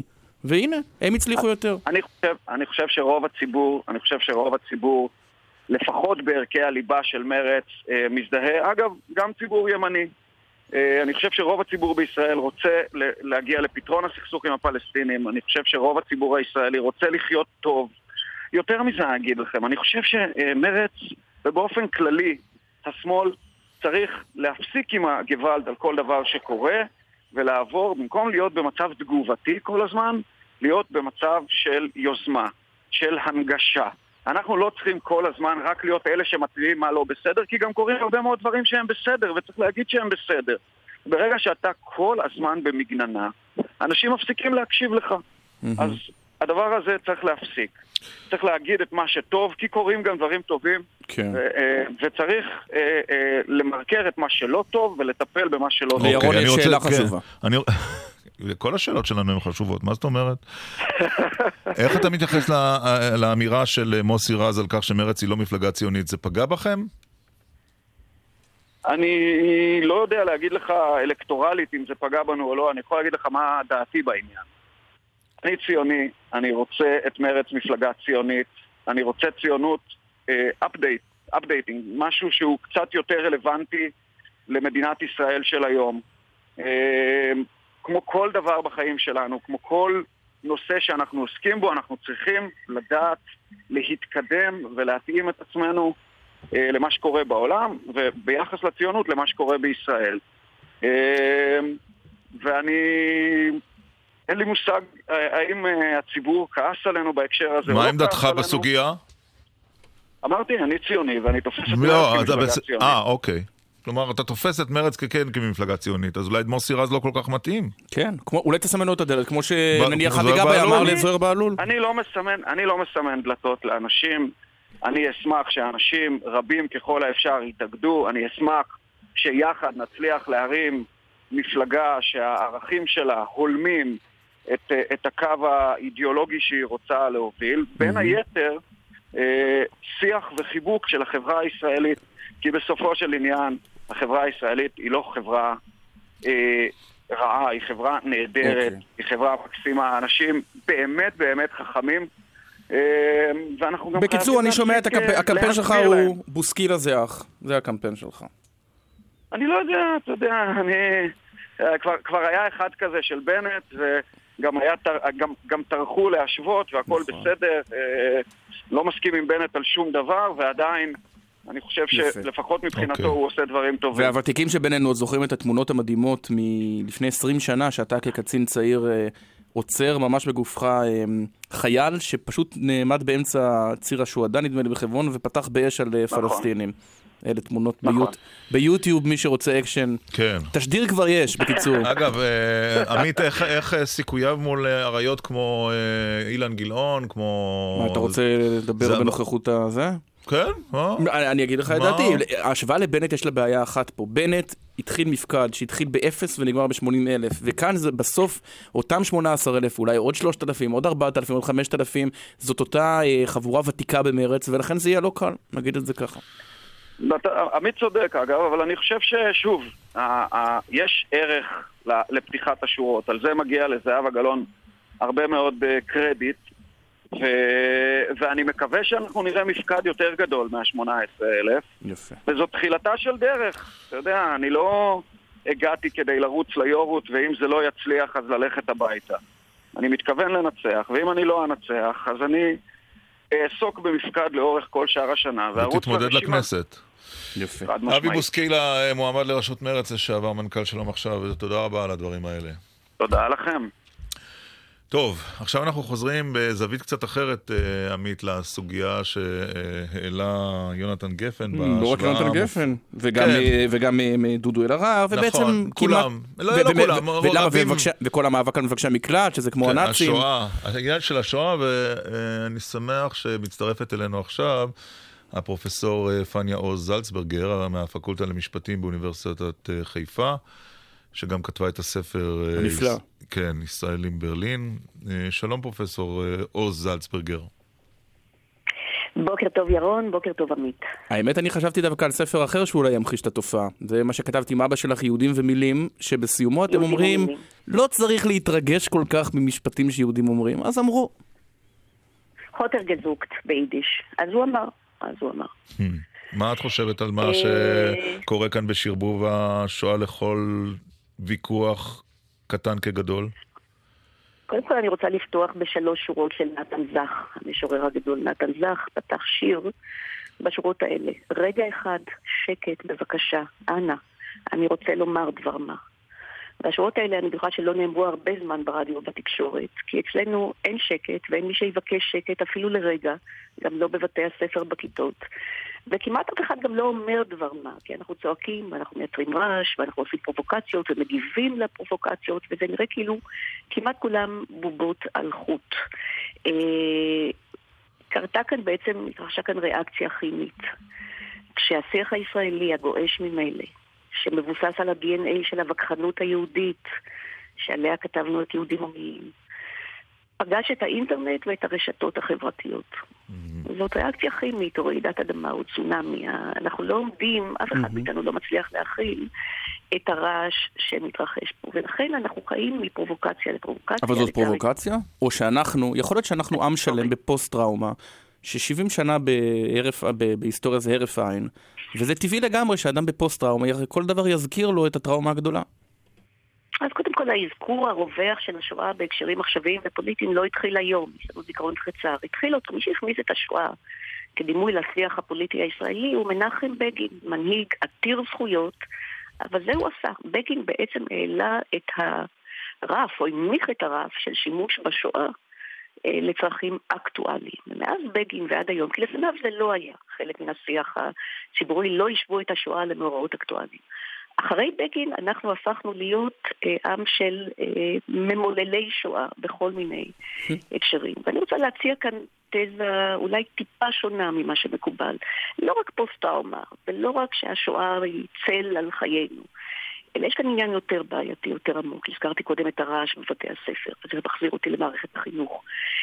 תראו, מה שאנחנו קוראים היום זילות השואה היא באופן חלקי תוצאה של דלות ההשכלה. כמעט. איך זה מתחבר? הישראלי, הישראלי לא מקבל בבית הספר, וגם לא בשיח הציבורי, מידע על משטרים אחרים שגם אליהם אולי אפשר היה להשוות אותנו בצורה קצת יותר יעילה. אה, אלה לא משטרים סימפטיים, זה לא נעים לי להזכיר אותם, אבל אנחנו זאת לא אומרת, לומדים את את אומרת, ישראלי משכיל היה אומר, זה מזכיר לי את מובוטו סססקו, או את אה, מיינמר. זה הטענה? זה מי מזכיר לי היה אומר, זה מז- כן, זה מזכיר לי חס ושלום את פורטוגל של סלזר, או זה או את מזכיר לי פפדופולוס ביוון. זה פפדופולוס, או קלאסי. פפדופולוס ביוון, ואם תרצו, צרפת של תקופת אלג'יריה, מלחמת אלג'יריה, שם יש באמת עלייה של לאומנות כנגד ליברליות שמזכירה אותנו גם דברים שלא כולם היו סימפטיים. או הונגריה של השנים האחרונות של ויקטור אורבן. אורבן. או פולין בתקופה האחרונה, אורבן, כן, או פולין בתקופה האחרונה. כל ההשוואות האלה, שגם הן לא במיוחד מחמיאות, אבל הן הרבה יותר ריאליסטיות ביחס להתרחשויות בישראל היום, אה, לא עולות על הדעת, מפני שאותנו חינכו, היסטוריה כללית בבית הספר התיכון בישראל זה שואה.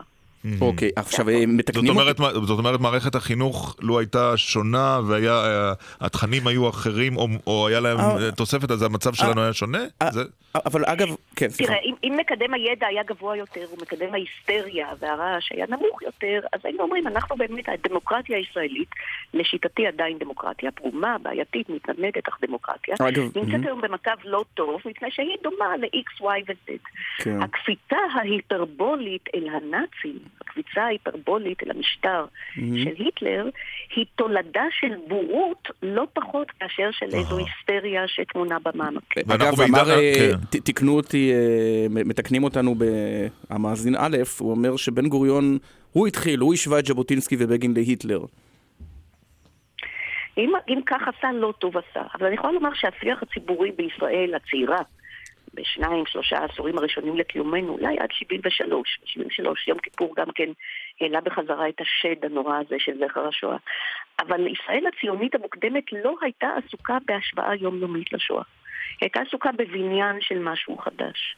וגם היום, כאשר אנחנו נאבקים במידה רבה על הבית, לפחות על הבית הדמוקרטי-ליברלי, כן. אה, ואולי גם קצת על, הניק, על ניקיון הדעת ועל ההקשבה בשיח הציבורי, צריך לזכור שהשוואות מתונות טובות מהשוואות מופרזות. כי כשמגיעים לשואה אף אחד כבר לא יכול להקשיב. אגב, זה מזכיר באמת את uh, הקריירה של יאיר גולן שנגמרה ברגע שהוא אמר שהוא מזהה תהליכים מאירופה של שנות ה- של שנות ה-30 וה-40.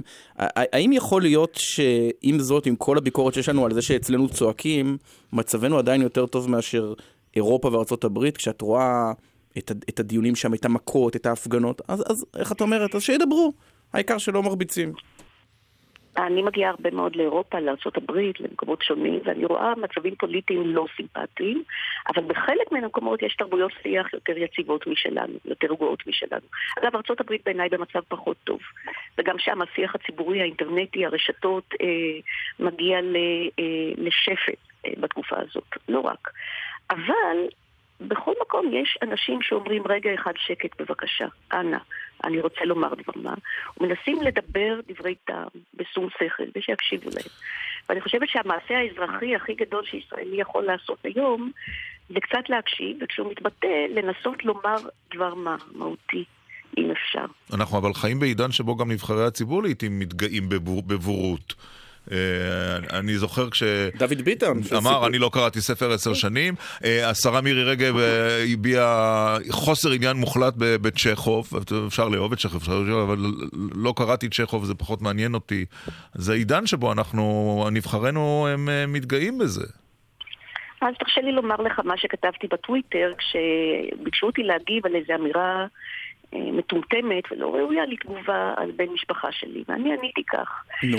הבעיה עם, הבעיה עם ההזויים שלא שווים התייחסות היא שדעותיהם משתכפלות במאות טוקבקים, פוסטים ותגובות שגם הם לא שווים התייחסות, אבל הם נותנים רוח גבית לבריוני מקלדת ולבריוני רחוב ולבריונים אלימים שגם הם לא שווים התייחסות.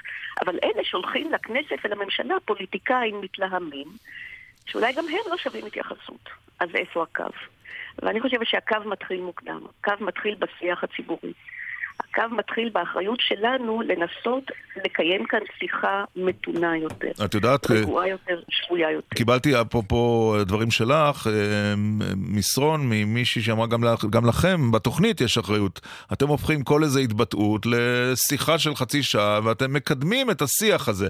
לו היית את עורכת התוכנית, אה, פרופסור פניה עוז זלצברגר, היית אומרת, תעזבו, יונה, יונתן גפן דיברו עליו די, עסקו, עסקו בנושאים אחרים ואל תזכירו אותו בתוכנית. לא, אני ניסיתי לעשות לכם תרגיל אחר כאן. אני ניסיתי אה, לבוא בעקבות התבטאות של הבל, עורבא פרח, כן. ולומר כאן דבר מה מהותי יותר. לדבר על זך, לדבר על שקט, לדבר על הקשבה, ולדבר על הצורך להיאבק כבר בחזית של הרשתות החברתיות כן. נגד מלל רועש. כן, אבל יש משהו גם- מלל של הקשבה. יש גם אבל משהו בסערות האלה ברשתות, שהם כמו השיטפונות האלה שיש ב, ב, בנגב, ב, בחורף. תכף נדבר על שיטפונות. יש כ- מים אדירים ואתה בטוח שהעולם עוד מעט מבול, ואז ואז זה עובר ולא רואים שעתיים כלום. וכלום. ואומרים, יונתן גפן? מה? היה איתו משהו. נו הנה, אמרתי קודם, הצונאמי כשהווכחנות היהודית פוגשת את הרשתות החברתיות. זה כמו משהו שפוגע במאוורר, אתה יודע. אה, ואנחנו, אה, באמת אולי צריך לשוב טיפה לווכחנות היהודית העתיקה, בגלל שהיא פיתחה נורמות. שאנחנו קצת איבדנו, גם של ויכוח, גם של הקשבה, אבל אני לא מורידה אחריות מן הפוליטיקאים הבכירים. שלא יהיה כאן ספק, אני לא קוראת רק כן. לשקט ושלווה ברשת, להפך. אני חושבת שיש אחריות עצומה על הפוליטיקאים הבכירים, על מה שהם בוחרים לגנות, על מה שהם לא בוחרים לגנות, ועל הצורה שהם מתבטאים בציבור. ובסופו של יום החשבון לדלדול גם של הרוח הישראלית, גם של החינוך וההשכלה הכללית וגם של איכות השיח, חייבת להיות מונחת לפיהם, כן. לפתחם של הפוליטיקאים, של המנהיגים, של השרים בממשלה. פרופסור אה, פניה עוז זלצברגר, הפקולטה למשפטים באוניברסיטת חיפה, היה מעניין לשוחח איתך, ותודה רבה. תודה לכם, לעונג היה לי. יום טוב. הזכרת את השיטפונות. המאזין א', יש כל מיני קונספירציות, כי לפני שבועיים, אתה יודע... כן, לפני שלושה, הייתה סערה כן, סביב מסוימת. עם שאלה בטוויטר. אז אני רק רוצה להבהיר שהמאזין א' איננו המאזין א' ההוא. כמה? זה, וזה לא, זה לא א' מבית הנשיא גם. לא. אה, אוקיי, מזל. הרבה פחות קונספירטיבי. טוב, אה, יונתן נד- כותב, ולדימיר היטלר מתהפך בקברו כשהוא שומע את חוסר ההשכלה של פניה עוז ששכחה אותו. אה, רותם כותב, איך היא מדברת כמו אבא שלה, מדהים, האמת ממש קול דומה. ואליסף כותב, פרופסור זלצברגר שכחה את גבולות אושוויץ של אבא אבן. טוב, בואו נדבר קצת על מה שקורה בדרכים. אה, הוקם ים בשדרות רוקח. ים, נהר, נחל, שלום לכתבתנו מוריה אסרף. שלום שלום, אז כן, גשמים עזים יורדים מהבוקר ברחבי הארץ והם מלווים אה, בסופות רעמים וברד. וכמו כל מערכת חורפית, גם הפעם נרשמים אה, שיבושים נרחבים ברחבי הארץ, כבישים רבים נחסמו, הצפות במספר המוקדים, בין היתר מורגשים שיבושי תנועה בכביש 2 לכיוון דרום מחיפה ועד ג'יסר א-זרקא בעקבות שלוליות שהצטברו על הכביש, גם בכביש 4 לכיוון צפון נרשמו שיבושים, המשטרה ממליצה לנהגים לנסוע בדרכים חלופיות. באזור התעשייה המערבי בראשון לציון השתמשו במלגזה כדי להעביר אזרחים בשלוליות ענק. גם בתל אביב ישנן הצפות אה, נרחבות. לפני זמן קצר שדרות רוקח נחסמו לכיוון מערב. בואו נשמע כמה מהנהגים אה, הדקוקים בבקשה. בפקקים. רציתי לשאול אם יש איזה נהגים, הנה, בבקשה. בטרם תתבעו. כל הדרך מוצפת, אנחנו עכשיו עברנו את רוקח נמיר מטורף פה, יש פה הצפות, מכוניות תקועות, אה, אופנועים עובדים מתחת לגשר, חסרי אונים, פשוט משהו מטורף, זה נראה כאילו סוף העולם הגיע. לא בדיוק זזים, כולם פה מוצפים וספוגים במים. תכלס, תשארו בבית. נתוני השירות המטאורולוגי בתל אביב ירדו הבוקר 25 מילימטרים של גשם בשעה אחת. הגשמים התפשטו בהדרגה לנגב וייתכנו שיטפונות בנחלי ים המלח, מדבר יהודה והנגב. גם בשורות טובות הבוקר, מפלס הכנרת עלה מאתמול בסנטימטר וחצי, ונראה שלפעמים... עכשיו הוא רק במינוס שבעה מטר, כן, לא? עדיין, ה- עדיין המצב לא, לא מי יודע כשאומרים מה, נראה... סנטימטר וחצי, אז צריך, אה, ההתרגשות לא חודרת לכאן. נראה באמת כן. שלפעמים אנחנו מתלוננים על מזג האוויר והגשמים הקיצוניים, אבל חשוב לזכור שאנחנו אחרי ארבע שנים שכונות מאוד. רק אתמול התריעה רשות המים כי לראשונה אחרי מאה שנים צפוי מפלס הכנרת לרדת מתחת לקו השחור, ולכן למרות כל השיבושים, כל אה, טיפת גשם אה, חשובה. מבורכת. כן. תודה מוריה. למרות בני קוד- שבתל אביב זה הכל הולך לים, אז אני יודע. כן, אבל עכשיו אי אפשר לנסוע בתל אביב. בני, כבר תכף נ... ויש קטע בוגנביליות שם בשדרות ההשכלה. אה, דני רופ, אה, חד- חזאי חדשות אה, 10 אה, ודף הפייסבוק תחזית מזג האוויר של ישראל איתנו על הקו. שלום דני. אהלן. ובאולפן אה, בני כבודי, עורך התנועה הראשי של אה, גלגלצ? בוקר טוב, גלגלצ, גלי צה"ל. של גלי צה"ל. כן. אה, בוא, רגע, שנייה דני, תכף נדבר איתך. מה המצב, בני? המצב הוא ששדרות קטסטרופה או... קטסטרופה מתחיל להירגע, אה, כן? כן, אפשר להגיד אוקיי. שיש מגמת שיפור, אם נגיד כביש 4 לדרום, והיה מצומת השרון עד מחלף אלוף שדה שעתיים, עכשיו העומס הזה לוקח בערך 45 דקות. איילון צפון ממשיך להיות עמוס, יש הצפות בכל היציאות בין נתיבי איילון, ממבוא איילון לה- להלכה, תזמון של בערך שעה, גם כביש 461, עמוס מאוד uh, מסביון לדרך הטייסים בתל אביב. הצפות, שדרות רוקח, מבני אפרים עד מקום החסימה, עמידה של בערך שעה וחצי במקום. גם דרך נמיר עמוסה מאוד מאוד מרחוב איינשטיין עד לרחוב אה, ארלוזורוב. אה, פתח תקווה, החסימה שלה הייתה בציר ז'בוטינסקי לכיוון אה, מערב, נפתחה, עדיין עמוס מאוד מאוד. זה הכל. שלוליות, נכון. הכל שלוליות אז כשאתה אומר. שאיילון זורם, אתה מתכוון זורם או זורם? איילון, אה, זורם וזורם. זורם בפקק. אבל אה, יש תנועה באיילון, אפשר ל... תנועה. כי לפעמים מצטבר שם... אה, אז אה, מסתובב כרגע לא מים. חסום, לשמחתנו הרבה אוקיי. הנחל שם לא על זה על גדותיו, אבל עדיין לוקח אה, תזמון של שעה. זה בעיקר איילון בשפלה. או שיש גם הצפות במקומות אחרים? לא, לא במקומות אחרים, כלומר, דרום, אה, מישור החוף זה הסיפור הבוקר. ממש ירושלים בסדר, אזור הדרום אפילו Mm. שמשי. כן. אזור הדרום שמשי. אה, בני כבודי, עורך התנועה הראשי של גלי צה"ל. של גלי צה"ל וגלגלצ. תודה רבה לך. כמה תארים. כן. תודה. אה, דני רופ, אהלן. מה, מה, מה יהיה? מה, מה אה, יהיה? כן. טוב, זה מצחיק, כי דיברתם קודם, אה, ברעיון הקודם, על אה, על יונתן גפן, וזה ש- שהסיפור... אה, גם אתה רוצה לדבר על לא, הוא צודק, יש לו נקודה לא, חשובה, לא, תקשיב. לא, לא. כן. לא, לא, אני מדבר על זה, ואני אני חש את זה בשנים האחרונות עם התגברות הטוויטרים. שכל זבוב עושים ממנו וואטסאפ פיל, וכל אין כבר גשם בכלל זה חורף, סערה. אין חורף, יש רק סערה וסופה. בדיוק, זאת בעיה שאני כבר מנסה להתמודד איתה, וזה מצחיק, כי בעצם אני בא, אני עובד בתקשורת, אני עובד בחדשות 10, ואני לא, אתה יודע, אני לא יכול להגיד התקשורת אשמה, כי אני חלק ממנה. אתה יכול. מצד שני, מצד שני, אני חזאי שצריך לתת את הדברים כמו שאני רואה, כשמולי יש עורך, ואתם מכירים את זה טוב מאוד, אנחנו באותה אותה סירה, אה, שרוצה לעשות כותרת, ולא תמיד הוא, הוא, הוא יודע מה זה, ולכן כל, כל גשם שיורד, אתה כבר לא יודע. אז מה, מה שהיה בשישי שעבר זה הסערה או סופה, מה שיש עכשיו, מה זה? זה שיטפונות או סופה או סערה, וזה נהיה, כבר לא יודעים, אז כל דבר נהיה אולי- אולי זה סתם גשם- חו- חורף גשום, רגיל. חורף גשום, חורף גשום, מה הבעיה? לא, אבל יש הבדל, יש הבדל בין הגשם, תראו, הנה הדוגמה, יש הבדל בין גשם שהיה אתמול ושלשום, לבין הגשם שיש היום. יש הבדל בין... פעם קראו לזה שבר ענן, אתה יודע, כשהיינו ילדים אמרו, לא, יש שבר ענן. נכון, שבר ענן זה 5-10 דקות ובום. פה כבר יורד, יורדים גשמים בעצם כבר מיום שלישי, אה, כשהיום זה הלך והתגבר, והת- והיום זה התמקד באזור החוף. ברגע שזה מתמקד באזור כמו תל אביב, כמו הטילים, כמו כל דבר אחר, זה הופך להיות חדשות יותר חמות, כי אם השיטפונות האלה היו בשדרות, היינו פחות שומעים עליהם מטבע הדברים. אבל אה, אה, היו כמויות מאוד גדולות של אה, מים שירדו, של גשם שירד באזור החוף, בעיקר באזור גוש דן. אה, כרגע, בדקות הקרובות, אה, זה הולך להיכנס לאזור השרון. זאת אומרת, אה, הרצליה, רמת השרון, נתניה, חדרה וכולי, אז יכול להיות שאנחנו נשמע בשעה הקרובה על, על הצפות שם, כי אני רואה במקם שהגשם נכנס לשם. ומישור, אה, ותל אביב והסביבה נחלש? תל אביב כרגע באיזשהי סוג, ממש הקצה אולי הצפוני זה עוד ייכנס, אבל זה איזושהי מגמה של רגיעה כרגע, וזאת יש לנו עוד הרבה בדרך.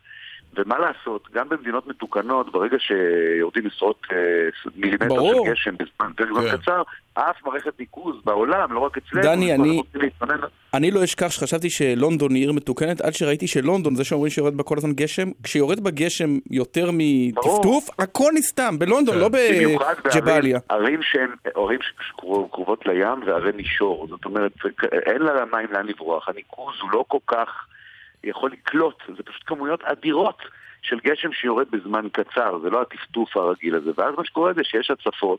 נכון שאפשר לשפר תמיד את התשתיות ולהתכונן יותר טוב, ולכן אנחנו תמיד מזהירים מראש, אני חושב שעל ההצפות האלה היום אנחנו כבר שלושה ימים מדברים. כמה גשם ירד. בתל אביב בימה- ב- בשעתיים שלוש האחרונות? אין לי- את המדידה המדויקת, אבל זה עשרות מילימטר של גשם. ומחר מה? מספיק. אז זהו, שזה ממשיך, ההפוגות היום יהיו ארוכות בשלב מסוים, בצהריים אחר הצהריים, בלילה זה מתחדש. בעצם היום הסוער האמיתי הוא בכלל מחר, מחר בבוקר. אה. זאת אומרת, מחר יהיה אה, עוד רוחות יותר חזקות מהיום. אחת הסיבות שיש הרבה גשם היום, כן. זה שאין רוח. זאת אומרת, ברגע שיש רוח, זה אומר קצת מטאפורי, אבל היא מעיפה את העננים מהר והגשם לא מספיק. ברגע שיש פחות רוח, הג- לוקח, אז העננים עוברים יותר לאט, ולכן הגשם יורד יותר חזק. מחר יתווסף גם רוח וגם הקור שייכנס, ולכן השלג הכבד שיורד בחרמון יתפשט גם לערי הצפון. יופי. אה, לרמת הגולן, אה, פחות בצפת, למרות שיכול להיות... עד שבת, בשבת. זה נגמר, נכון? ובשבת, זה לא לגמרי, זה נגמר יחסית למה שיש היום, אבל אם אתם מטיילים במרכז או בדרום, במיוחד בבוקר יש עדיין סכנת שיטפונות בדרום דווקא, ויכול להיות גשם מקומי עדיין. זה לא יום אה, יש- אביבי ונעים, אבל זה כבר אוקיי. שונה לגמרי. יש לפחות אוכלוסייה אחת שלא כל כך מתלוננת כשיש לוליות, וזה הילדים שאוהבים עם הגפיים לקפוץ בהם. נכון, זה תמיד נכון. אה, תודה דני רופ, חזאי אה, חדשות 10 ודף הפייסבוק תחזית המזג האוויר של ישראל, ואיתנו מ- מישהו שהיה תקוע שעות, אני תכף נשמע כמה זמן, אור אלון. שלום. שלום, שלום. מאין. לאין נסעת? נסעתי מאזור צומת חולון לסמינר הקיבוצים, בצפון תל אביב. אוקיי. אה, נסיעה שלוקחת בדרך כלל 20 דקות, לקחה קרוב לשעה ו-40. איפה הייתה עיקר הבעיה? עיקר הבעיה, כל הזמן באיילון פקוק ועכשיו גם מוצף, אז זה בכלל אה, היה פשוט סיוט לשייט שם. ממש הרגשנו שאנחנו שתים. אבל אה, איך שירדנו מהמחלף ברוקח פשוט היה... הצ- ההצפה הגיעה עד הטמבון בערך, אה, אופנועים היו תקועים מתחת לגשר, היה ברד בלי הפסקה. אה, היה, זה באמת היה נראה כאילו סוף העולם מגיע. ממש ככה. זה היה משהו מטורף ופשוט פשוט היה סיוט. טוב, זה קורה פעם בשנה בערך. כן. אה, אירוע חסר תקדים הגעת. מתרחש פעם בשנה. הגעת אבל, נכון? אתה כבר מדבר מהיעד, מהסמינר. אתה סטודנט? כן, אני מדבר מהיד, האמת שגם נחלץ קצת הגשם, אבל אה, כן, אני סטודנט, אני סטודנט פה בסמינר. אה, נחלץ קצת הגשם, אה, אבל עדיין מאוד קר ויש לוליות חורף. מטורפות. חורף. חורף אמיתי, אנחנו לא כן. מוכנים לזה. נכון, נכון. אוקיי. רק למי ששואל, אתה לא אור אלון הבעל של סגנית שר החוץ ציפי חוטובלי, נכון? לא, לא, זה לא אני. אוקיי, חשוב, חשוב להבהיר את הדבר הזה, כי הרבה אני אנשים אור שואלים. אחר. יפה. אה, תודה רבה, אור. לימודים תודה נעימים. לכם. תגיד, אה, בירושלים. בירושלים אה, לא ציינו בכלל את ירושלים בירתנו. אין פה כלום, יש פה רוח קרירה ונעימה. ושמש. טוב, אה, חסויות תשדירים, תכף נשאל בשלומו של חבר הכנסת אה, דוד ביטן, וגם אה, נשמע שוב את שרית חדד מלווה את מירי רגב. אתם מאזינים לגלי צה"ל.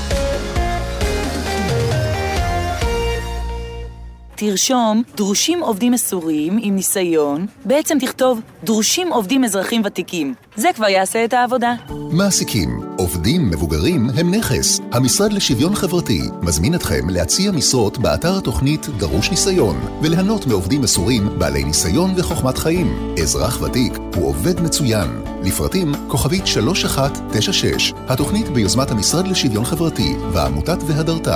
השירות הלאומי-אזרחי הוא בית לאלפי צעירים וצעירות שקיבלו פטור משירות צבאי או לא נקראו לגיוס והם מתנדבים למען הקהילה במגוון תחומים, בדיוק כמוני.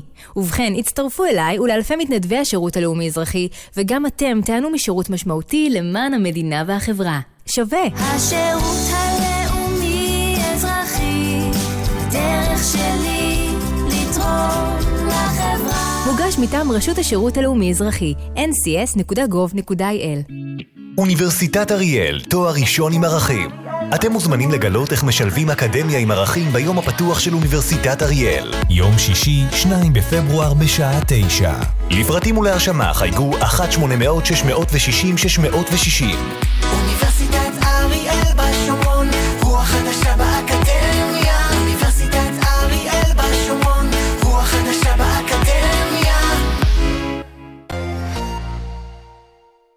אזהרה, בכל יום חמישי בשתיים אתם עומדים להיכנס לשטח אש. שטח אש, תוכנית שבועית חדשה עם מה שקרה השבוע בצבא. היום, שתיים בצהריים, גלי צה"ל. שתשרף אהבה כמו כל החלומות שלנו. איתי לוי בהופעה חיה, עם הלהיטים שתישרף אהבה, מסיבה בחיפה, פרח בשממה ועוד. שני, תשע בערב, בתיאטרון ירושלים ובשידור חי בגלי צה"ל. עכשיו בגלי צה"ל, ירון דקל ועמית סגל.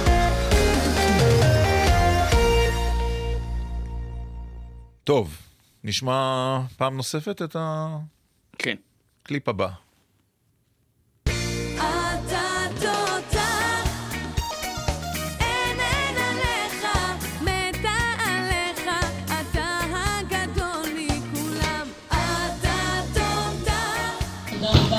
על מדיניות שאתה מוביל, מדיניות חוץ שמעולם לא היינו בה במדינת ישראל.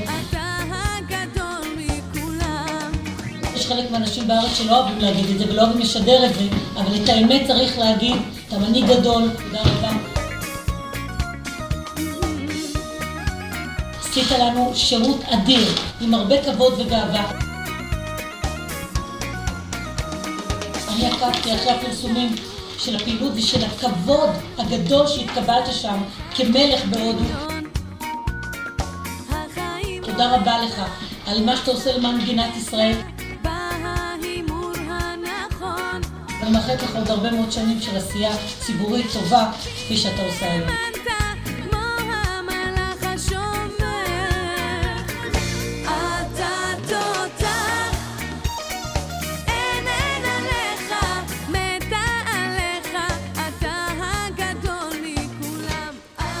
מה דעתך שזאת תהיה הצעת דקל סגל לשיר שיושר בהדלקת המשואות?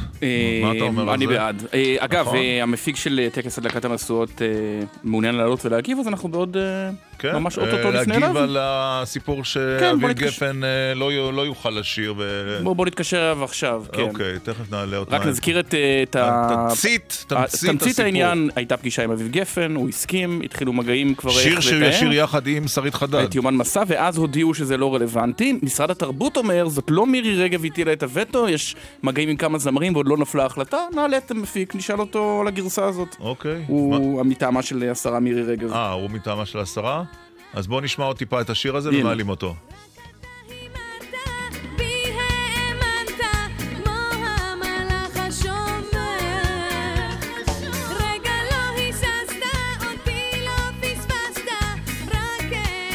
יגאל בן דוד אה, איתנו, מפיק טקס אה, הדלקת המשואות אה, לשנת ה-70, ליום העצמאות ה-70. נבחר במכרז, צריך להגיד, כן. כן. בוקר טוב לך. בוקר טוב. בוקר מבורך. יופי. בוקר מבורך. אז אביב גפן, יופיע? יש עוד סיכוי? עוד לא נסגר. מה זאת אומרת? אמרו לו... ש- אמרו לו כבר שהוא לא מופיע. אני אמרתי לו, אני זה שהודעתי לו, לא הודעתי לו שלא מופיע, הודעתי שזה לא מסתדר כרגע מבחינה מקצועית מבחירת השיר. זה דרך יותר יפה להגיד לו, אה, לא מסתדר כרגע, אתה יודע. מה פירוש? במקום להגיד, אתה לא תופיע, אתה אומר, זה כרגע לא מסתדר, השיר לא כל כך מתאים, אה, נחשוב על זה, אבל בעצם התשובה היא לא. Don't call us, we'll call אביב- you. אביב, גפן, זמר מוערך, אומן מוערך, הופיע אצלי בטקס הכי רגיש שיכול להיות שנה שעברה בבריכת הסולטן, ב- ב- בפני 5,000 צופים, ציונות דתית רובם, נכון. וריגש את כולנו. אבל, אבל, יש הבדל, אבל יש הבדל דרמטי מטקס הדלקת המשואות. בטקס הדלקת המסורת, אביב גפן זה אומן מוערך שרוצה לבצע רק את שיריו, והשיר שהוא הציע לנו. לא, מצאנו שיר הרבה יותר נכון איזה? לאירוע הזה שנקרא תמונת הזיכרון. רגע, רגע, רגע. רגע, רגע, אני רוצה להבין. כן. זאת אומרת, מה שאתה אומר לנו זה ככה, בניגוד למה שאומרים משרד התרבות, כבר הודיעו לו שזה, שהוא לא עומד לשיר. זאת אומרת, כשמשרד התרבות אומר, עוד שוקלים, זה כבר לא אקטואלי כמו שאומרים, רק אתה אומר, זה לא הסיבה בגלל... היא כי הוא מתעקש על השירים שלו. רגע, רגע, רגע, מה זה משרד התרבות? משרד התרבות זה המשרד שאחראי על התרבות? אירועי התרבות במדינת ישראל. עומדת בראשו אחת אחת מירי רגב. תרבות, לא, לא, לא, לא, לא, לא. אני עובד מול מרכז ההסברה. ששייך למשרד התרבות, קובע נכון. מדיניות, קובע מדיניות ותו לא. לא, זה לא מדויק, כי, כי השרה רגב, אנחנו יודעים גם משנים קודמות, התגאתה בזה, בטקסים, ובצדק, בטקסים מאוד יפים, כן יודעת מי יופיע ומה יופיע, וזה עובר דרכה. זה שהיא יודעת, אנחנו בסופו של דבר מגישים לה את ה lineup איזה שאלה. אוקיי. אבל מי שקובע זה אך ורק צוות היגוי מקצועי לחלוטין. אוקיי, אז רק קריב. להסביר, אביב גפן אכ... אכן לא מופיע השנה בטקס הדלקת המשואות. האם מישהו ממשרד התרבות, מהצוות של השרה, לחש על אוזניכם ואמר, תשמעו חבר'ה, אולי זה פחות מתאים אביב גפן? מה? ממש לא היו דברים מעולם. מהמם. אגב, אני עובד אה, תחת הנהגתה המיניסטריאלית כבר שלוש שנים. יודעת לבטא את עצמה בצורה מדהימה מבחינת מדיניות, מבחינת חזון, שכולנו מתחברים אליו. כי טקס המסעות זה הקונסנזוס האחרון, הפרה הקדושה שלנו, וכל דבר נשקל בכזאת אהבה והערכה. אין, אין, אין דבר כזה, אין דבר כזה. אבל לא העדפתם, יגאל בן דוד, אבל אני לא העדפתם, רגע שנייה, לא אני- העדפתם זמר שהוא יותר בקונצנזוס בעצם? מי יבצע, אגב, לא מצאנו את השיר תמונת הזיכרון, מי מבצע כן, אותו? מרוב שהוא מפורסם, אף אחד לא מכיר אותו. את מה? השיר תמונת אמרת הזיכרון. תמונת הזיכרון. יומן מסע, יומן מסע, זה מה שאביב גפן הציע. זה אנחנו יודעים, נכון, אמרת אבל אתה אומר, העדפתם על פניו את השיר תמונת הזיכרון שאני מודה לבושתי לא מכיר. לא, לא, לא, לא, לא, לא, לא, לא, לא, אין שיר כזה תמונת הזיכרון. אה, תמונת נו. הזיכרון, אנחנו מתייחסים לכל אה, קטע באירוע Mm. כתמונה, תמונה אה. שהיא מבוימת, מבוימת.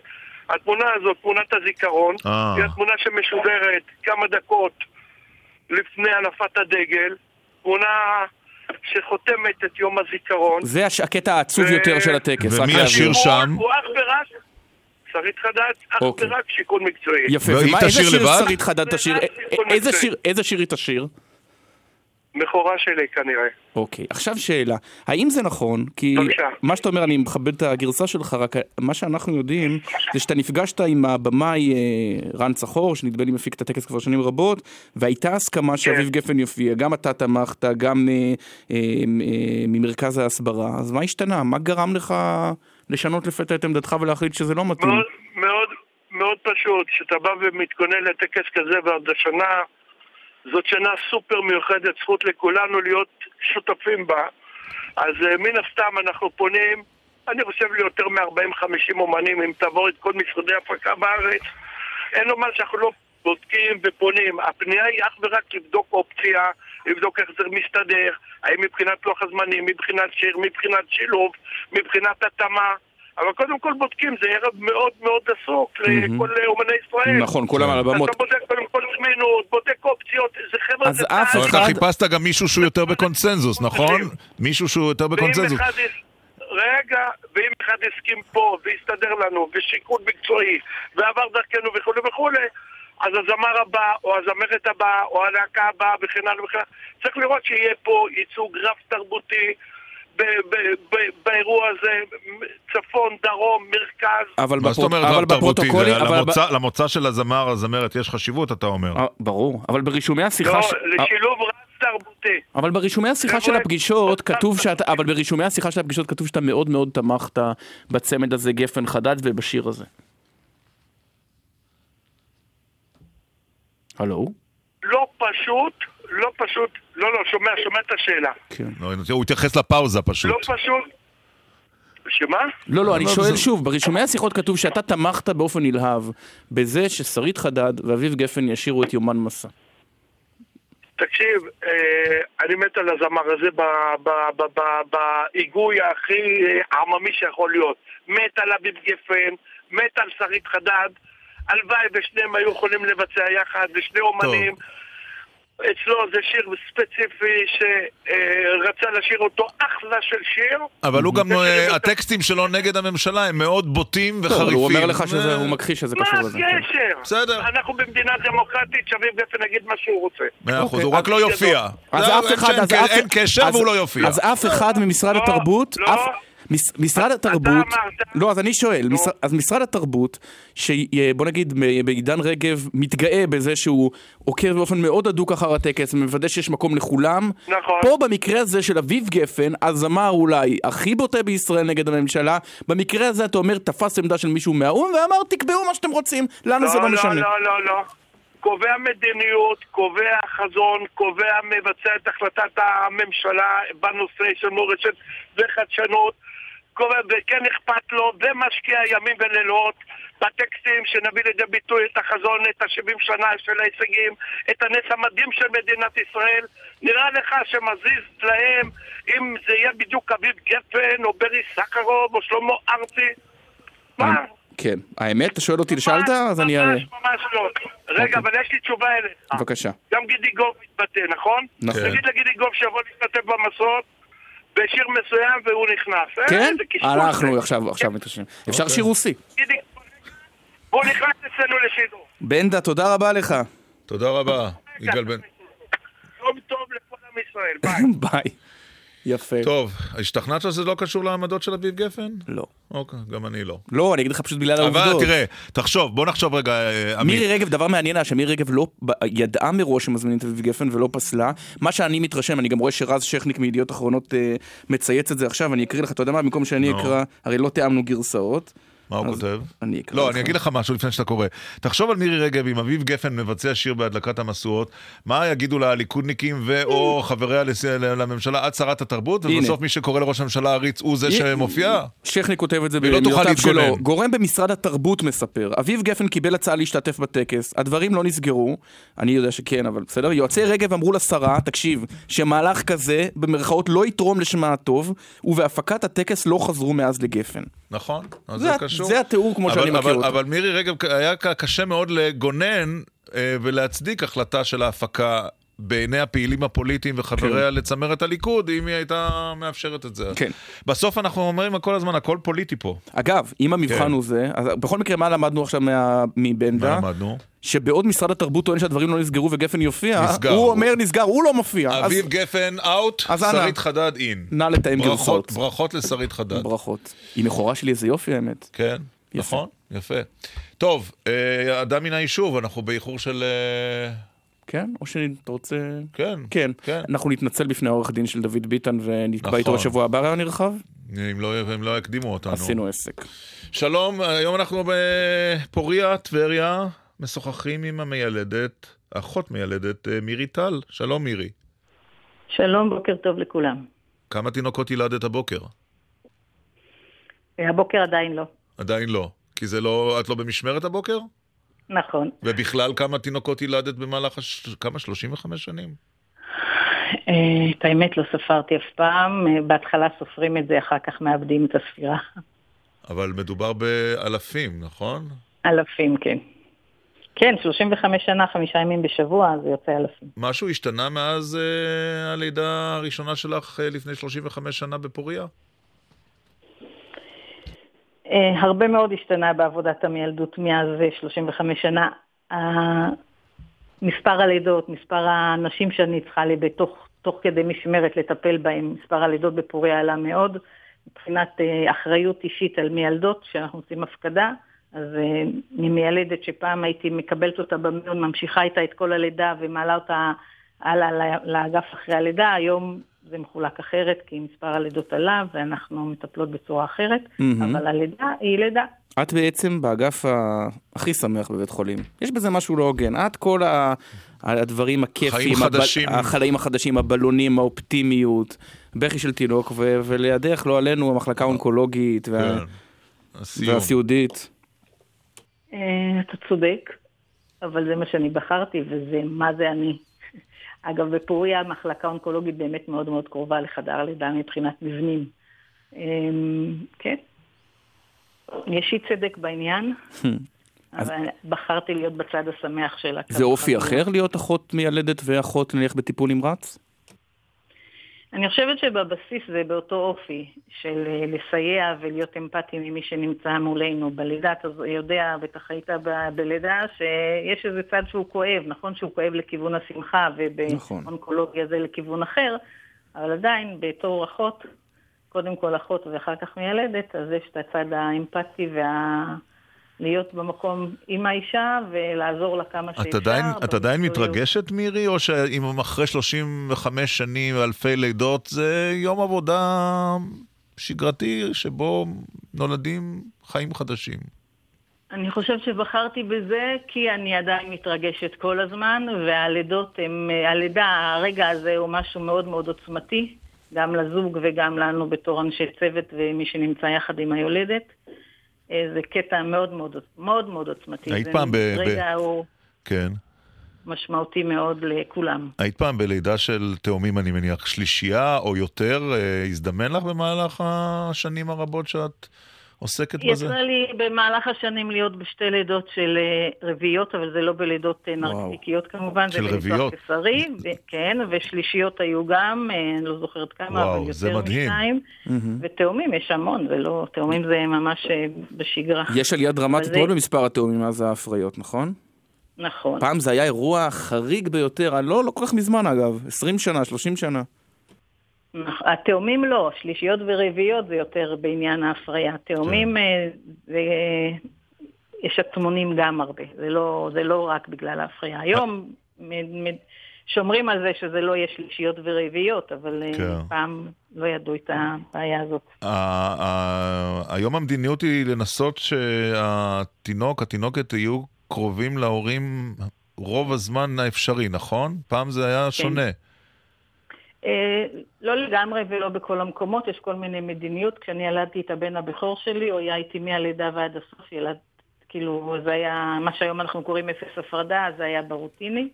אחר כך השתנה, והיום עוד פעם, יש כל מיני טרנדים. היום יש את הטרנד של האפס הפרדה, אה, יש ביוט גמיש, לפי איך שמתאים לאישה, ואם התינוק אה, קצת קשה לו, אז צריך לקחת אותו כן לתינוקות.